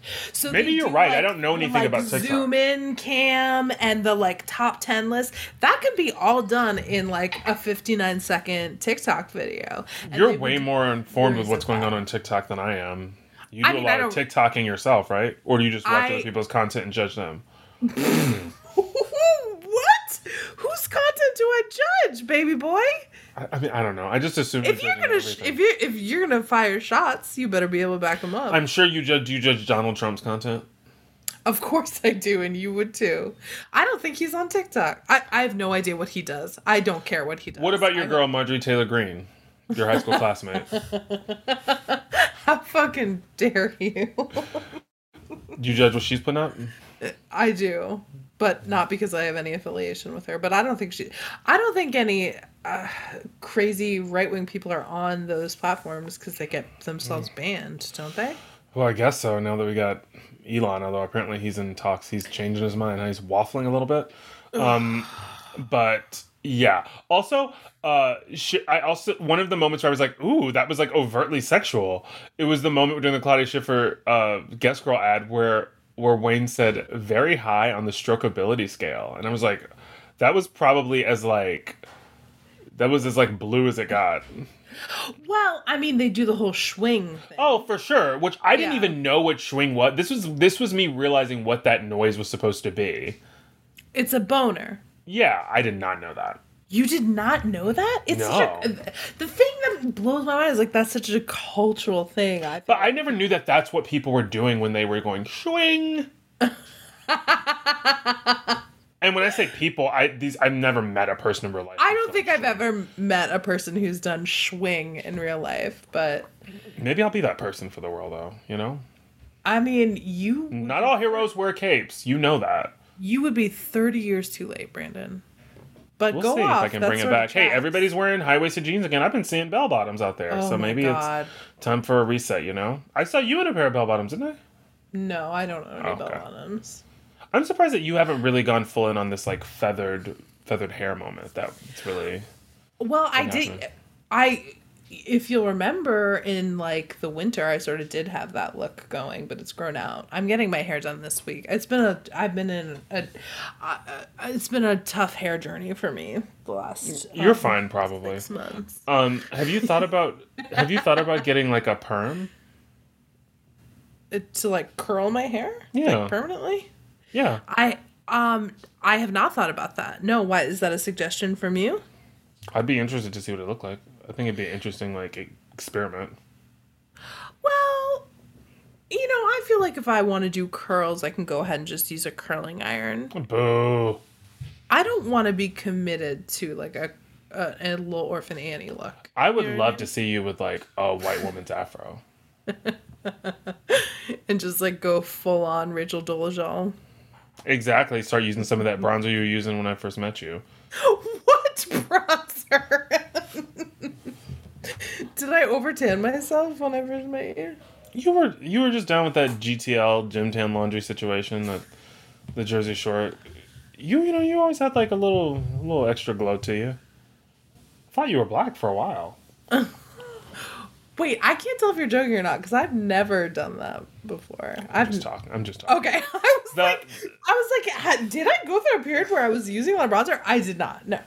No, the only reason I thought you're black is because if I've really used the N word for a while there. But once I talked to you, once I talked to you about that, you said I didn't know. I'm sorry, and I appreciated that. Mm, I, I'm gonna go on record saying that no, that didn't happen. But God, I guess I'm just wrong on all fronts today. Did you in these cases, yeah, did you like seeing the throwback to the cashier's checks? I did. I did. I haven't seen a cashier's check in years.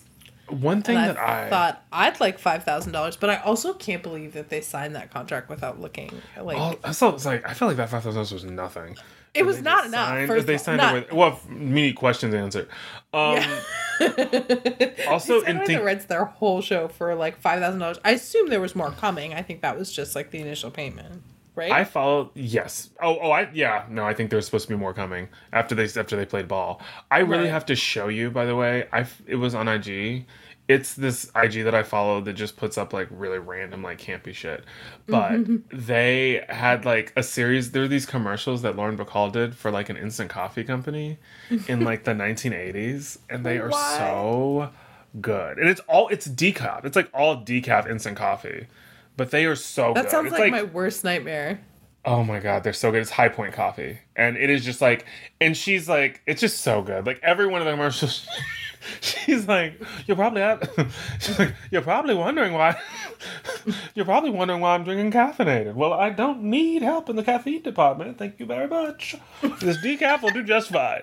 But it's like every commercial, it like starts from like the point of view of like this defensive woman who's like got to explain to the world why she doesn't have caffeine in her coffee, and it's always like, well, I'm on the way to a busy, sh- I'm on the way to a busy theater, to a busy theater outing, and no, I don't need caffeine. By the way, I am full of jolt all by myself. I'm a woman who lives a fabulous active lifestyle, and I just want the taste. So stop. Stop hounding me about the fucking caffeine. There's none in this coffee, and I wouldn't have it any other way. I'd like to sleep tonight. Thank you very much. Thank you very much. I'm happy with my life and the decisions I make. So save it for your mama. Um, but I keep meaning to send it to you. She's just like going like calm. fully off script. yeah, exactly. It's like this isn't. This feels like this isn't about the coffee anymore. this wasn't the concept we agreed on, Lauren. Like You've gotten really specific with names. We don't know who Brenda is, but apparently she's Apparently she's a gotten to you. You don't like her. Um, so that's really funny. Also, I want to mention earlier during the scene where he's wooing Cassandra and he takes her to the roof.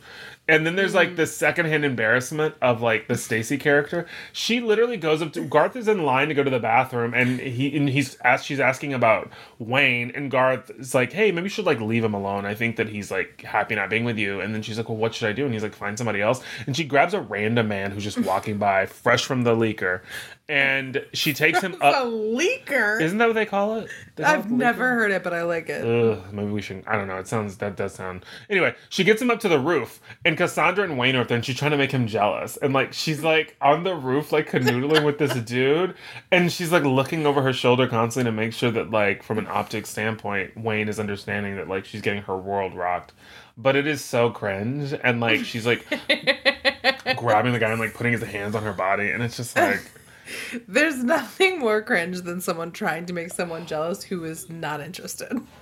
and and full and you're fully staring at them and not even invested in like your romantic partner. It's just like, oh, oh, you touch me there, pleasure.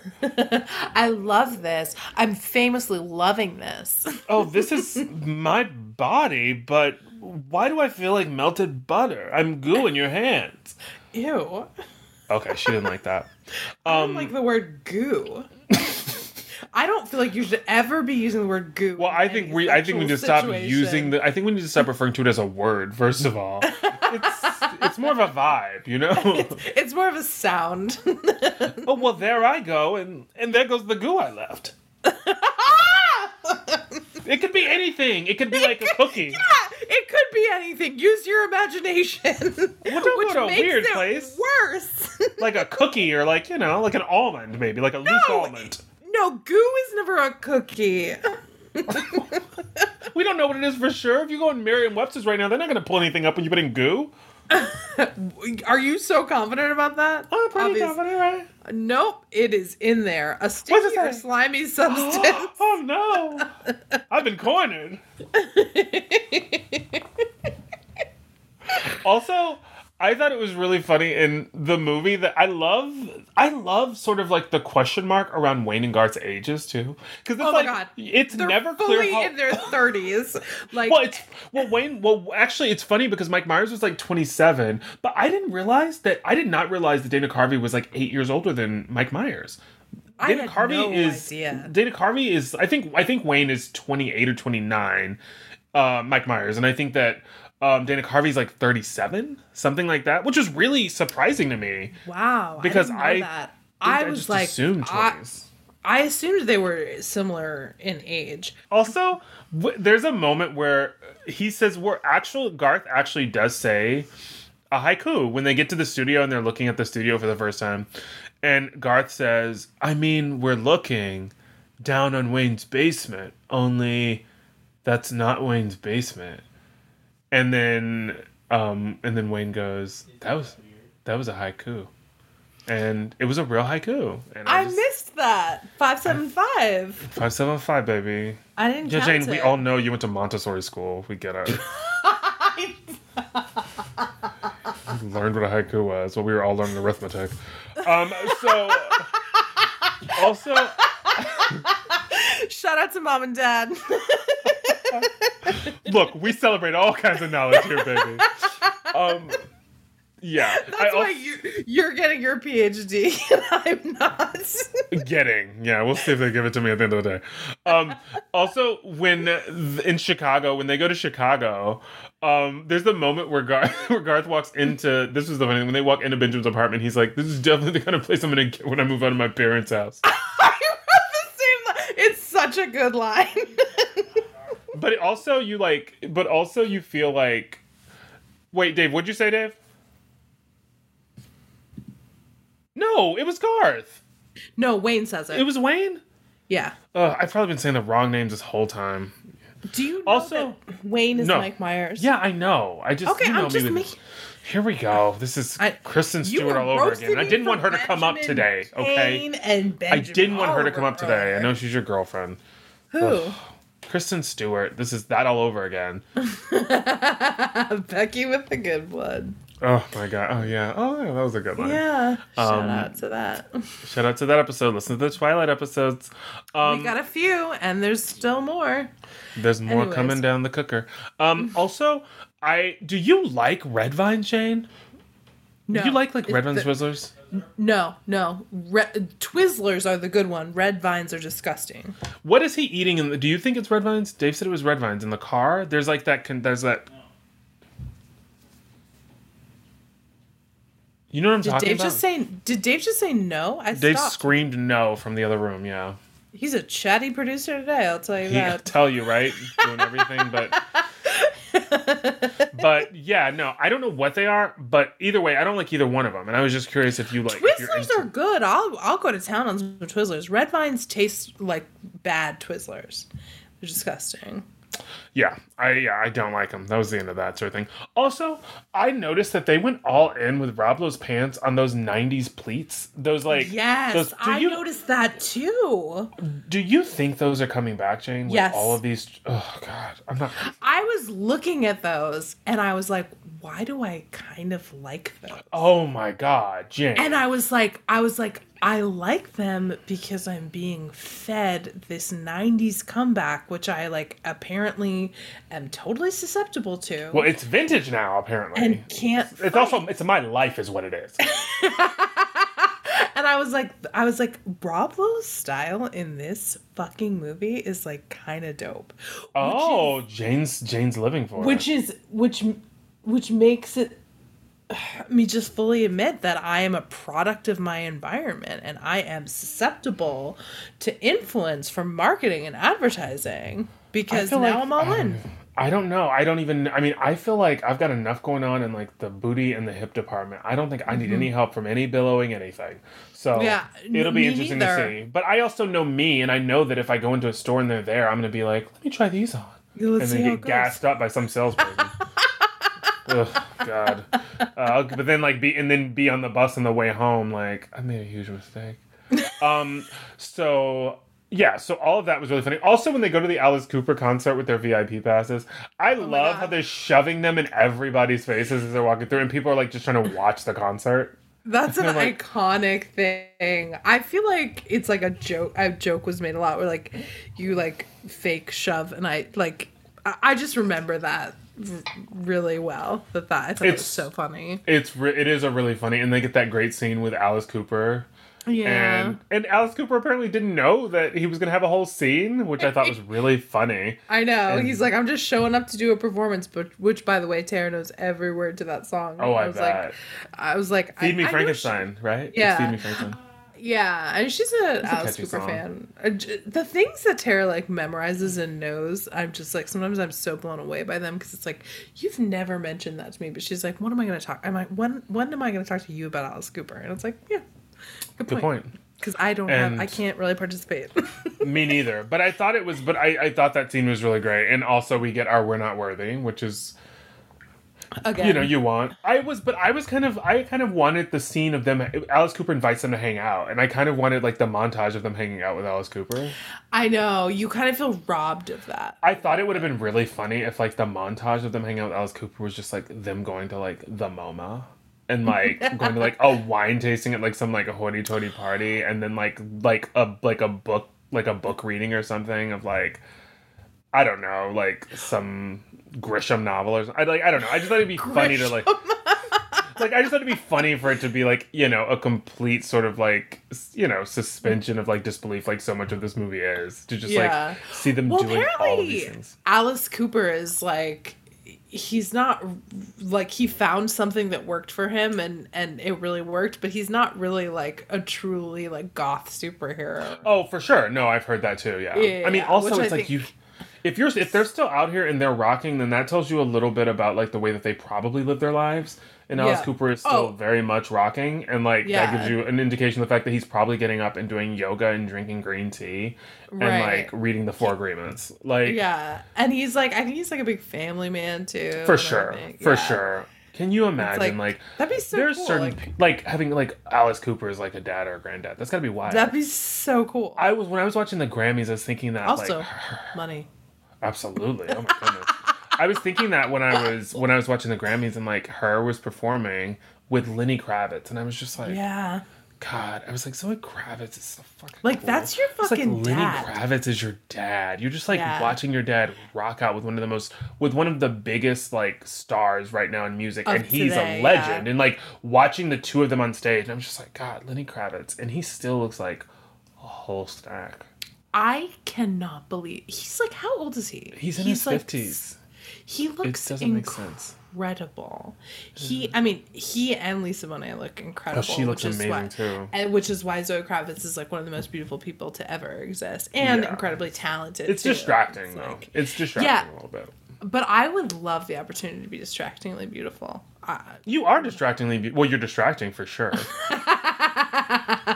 I've heard my whole life that I'm very distracting, but I've never heard it followed up with beautiful. um, I do also think that there, like, I love that, like, sort of as the fallout happens in the movie, like, there's the big confrontation scene between, um, there's a big confrontation scene between Wayne and um Brian when he sort of um Benjamin, sorry, but Wayne and Br- Benjamin when he realizes what they're trying to use his show Brian? for. yeah. and um and then Wayne storms off and like does not inform Garth that he's leaving. And I said to, I I know, know, Dave, and it was like he just left. He didn't even like go up to Garth to be like, "We're out, man," or like, "Hey, this is what's actually going on." So poor Garth is just left to like try and like you know steer the ship, which isn't his moment. You know It's that's like- not. he's a great sidekick. He's, He's a great not a front man. And then like when he they later go he like Wayne decides to, like apologize to Garth. He finds him in the donut shop and he literally says, I'm sorry about what I did. Buds? And then Garth's like, Buds. And it's like that's all it took.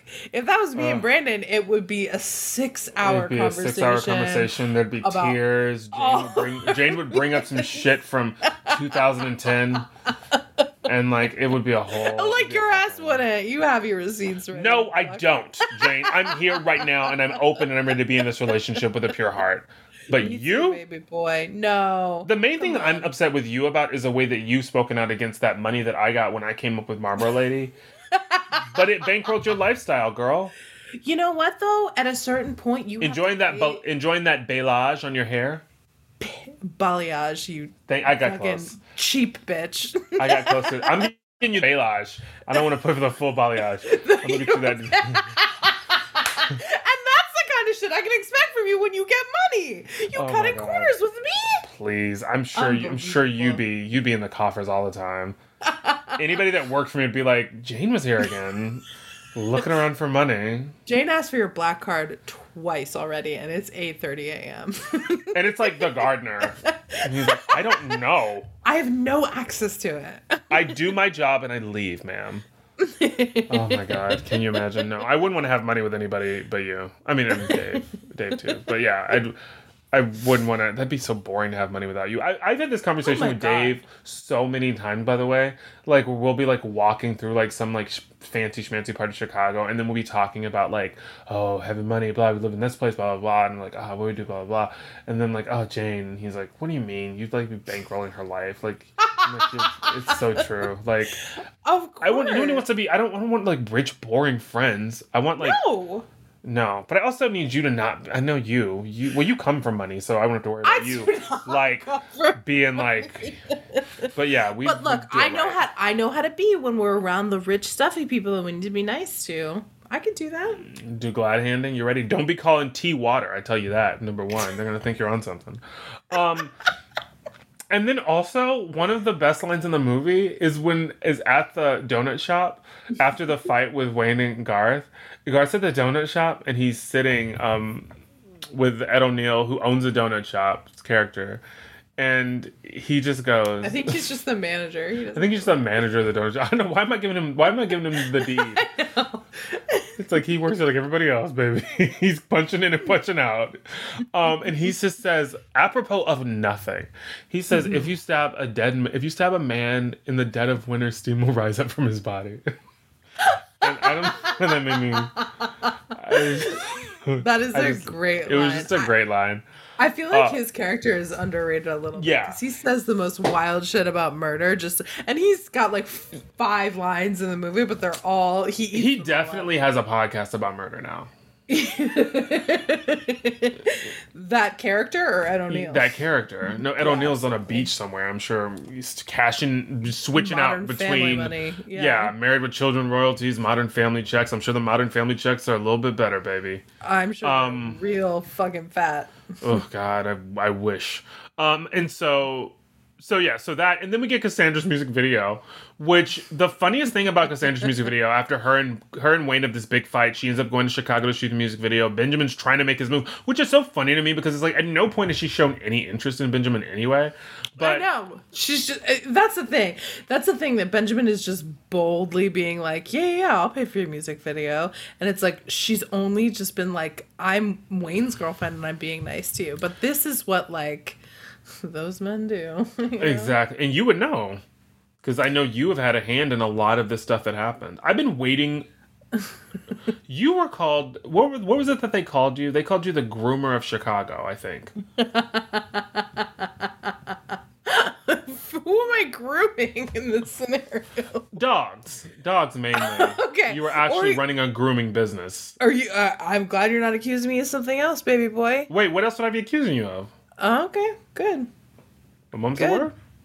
Mum's the word.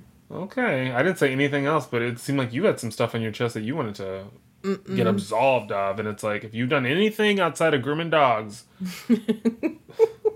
then, uh, Oh, I understand where you're going with that. yeah, okay. So anyway, um, Cassandra's music video, they got this snake on her neck, and then when she comes off of the set and she's on break and she goes to craft services, she's still carrying the snake. And I turned to Dave and I was like, "Why isn't it a handler to like I didn't even handle the snake?" that. The star of the music video is like walking around with this python, and then she Who- hands it's it. like very heavy. Yeah, it looked like a big old heavy snake. And then she hands it to Benjamin. And then later in the scene, Wayne comes up to like declare his love for her. And Benjamin is like tries to hand Wayne the snake. And I, was just like, what's happening that. with this snake? Who's the handler? Like, why is this being hot potatoed around? Like, there should be like quarters for it. So I thought that was a really fun choice for me. Um, and yeah, and then these two are riding off into the sunset together because, like, at no point did Benjamin have a shot, though. It's not like they didn't even build in a moment where she's like debating, like, going, like, doing anything with him. And at no Nope. point, also, does he ever even, like, declare interest in her. It's like yeah, really he doesn't like confess his feelings at any point. he's never as like he's never as evil as they lead you to believe he's going to be, or as disruptive as they lead you to believe that he's going to be. I don't really understand what his motive is besides getting Cassandra into bed. Yeah, it doesn't really make sense. But he doesn't even find out about Cassandra's existence until after he's already begun the process of trying to like get his hands on this show. And yeah, then I don't he's know like why he wants to destroy the show. That's the but thing that I don't also at the he's so willing to let Wayne walk away from the show as well. And it's like, why'd you buy this show? If it wasn't for the personalities of these two, then like what was your game? there is no Because- show without uh, well, like yeah, it's yeah, that's it. It's not like you like you can't get somebody else to come in here and like make this work, okay? Like because there aren't even real segments. It's no, this isn't Bewitched, and we're not casting a second Darrin whose first name is Dick, okay? So like it is what it is. Like if you want the show and you want the full fantasy of Wayne's World, then we need Wayne, and like he doesn't seem to and care. you need Girth. Yeah. Also, the also another really funny movie that I Dave mentioned this to me, which I didn't know, but the improvised moment where Wayne and Garth are on the roof of the car with the airplanes, and then Garth Mm-hmm. says to Wayne, "Did you ever think that Bugs Bunny? Did you ever find Bugs Bunny hot when he dressed up as a girl?" Girl and bunny. and Mike Myers starts laughing, and he says, "No." No, and that was an improvised line, and I thought that Yeah. was really funny.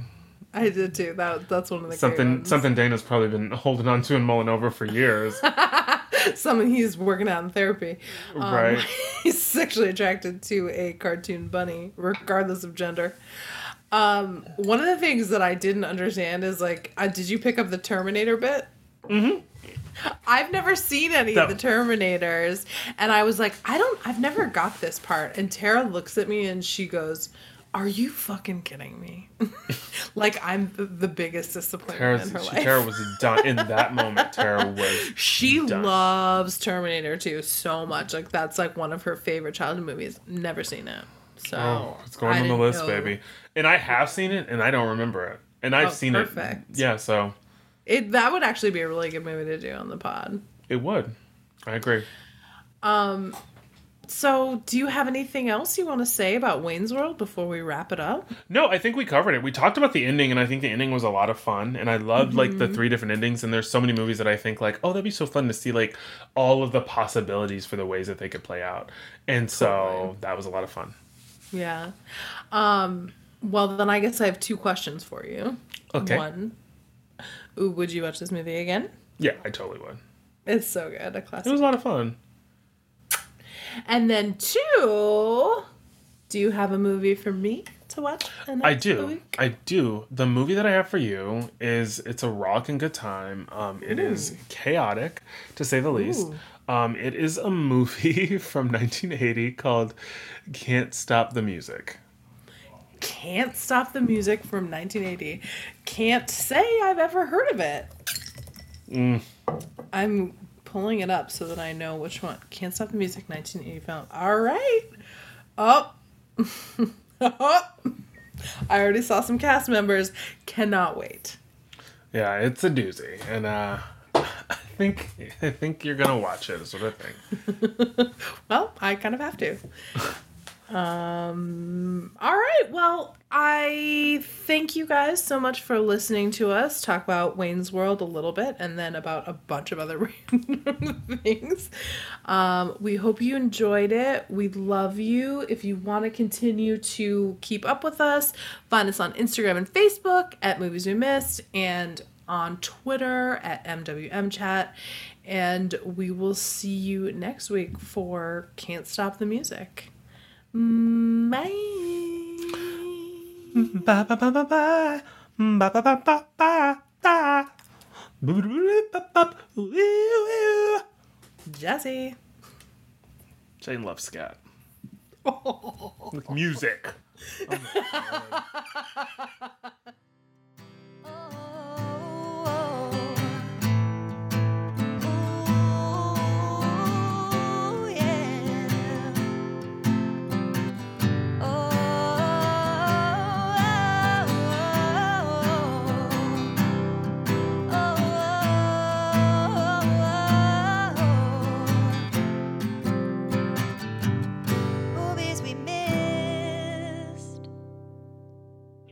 talking about a bunch of stuff we don't know a lot about.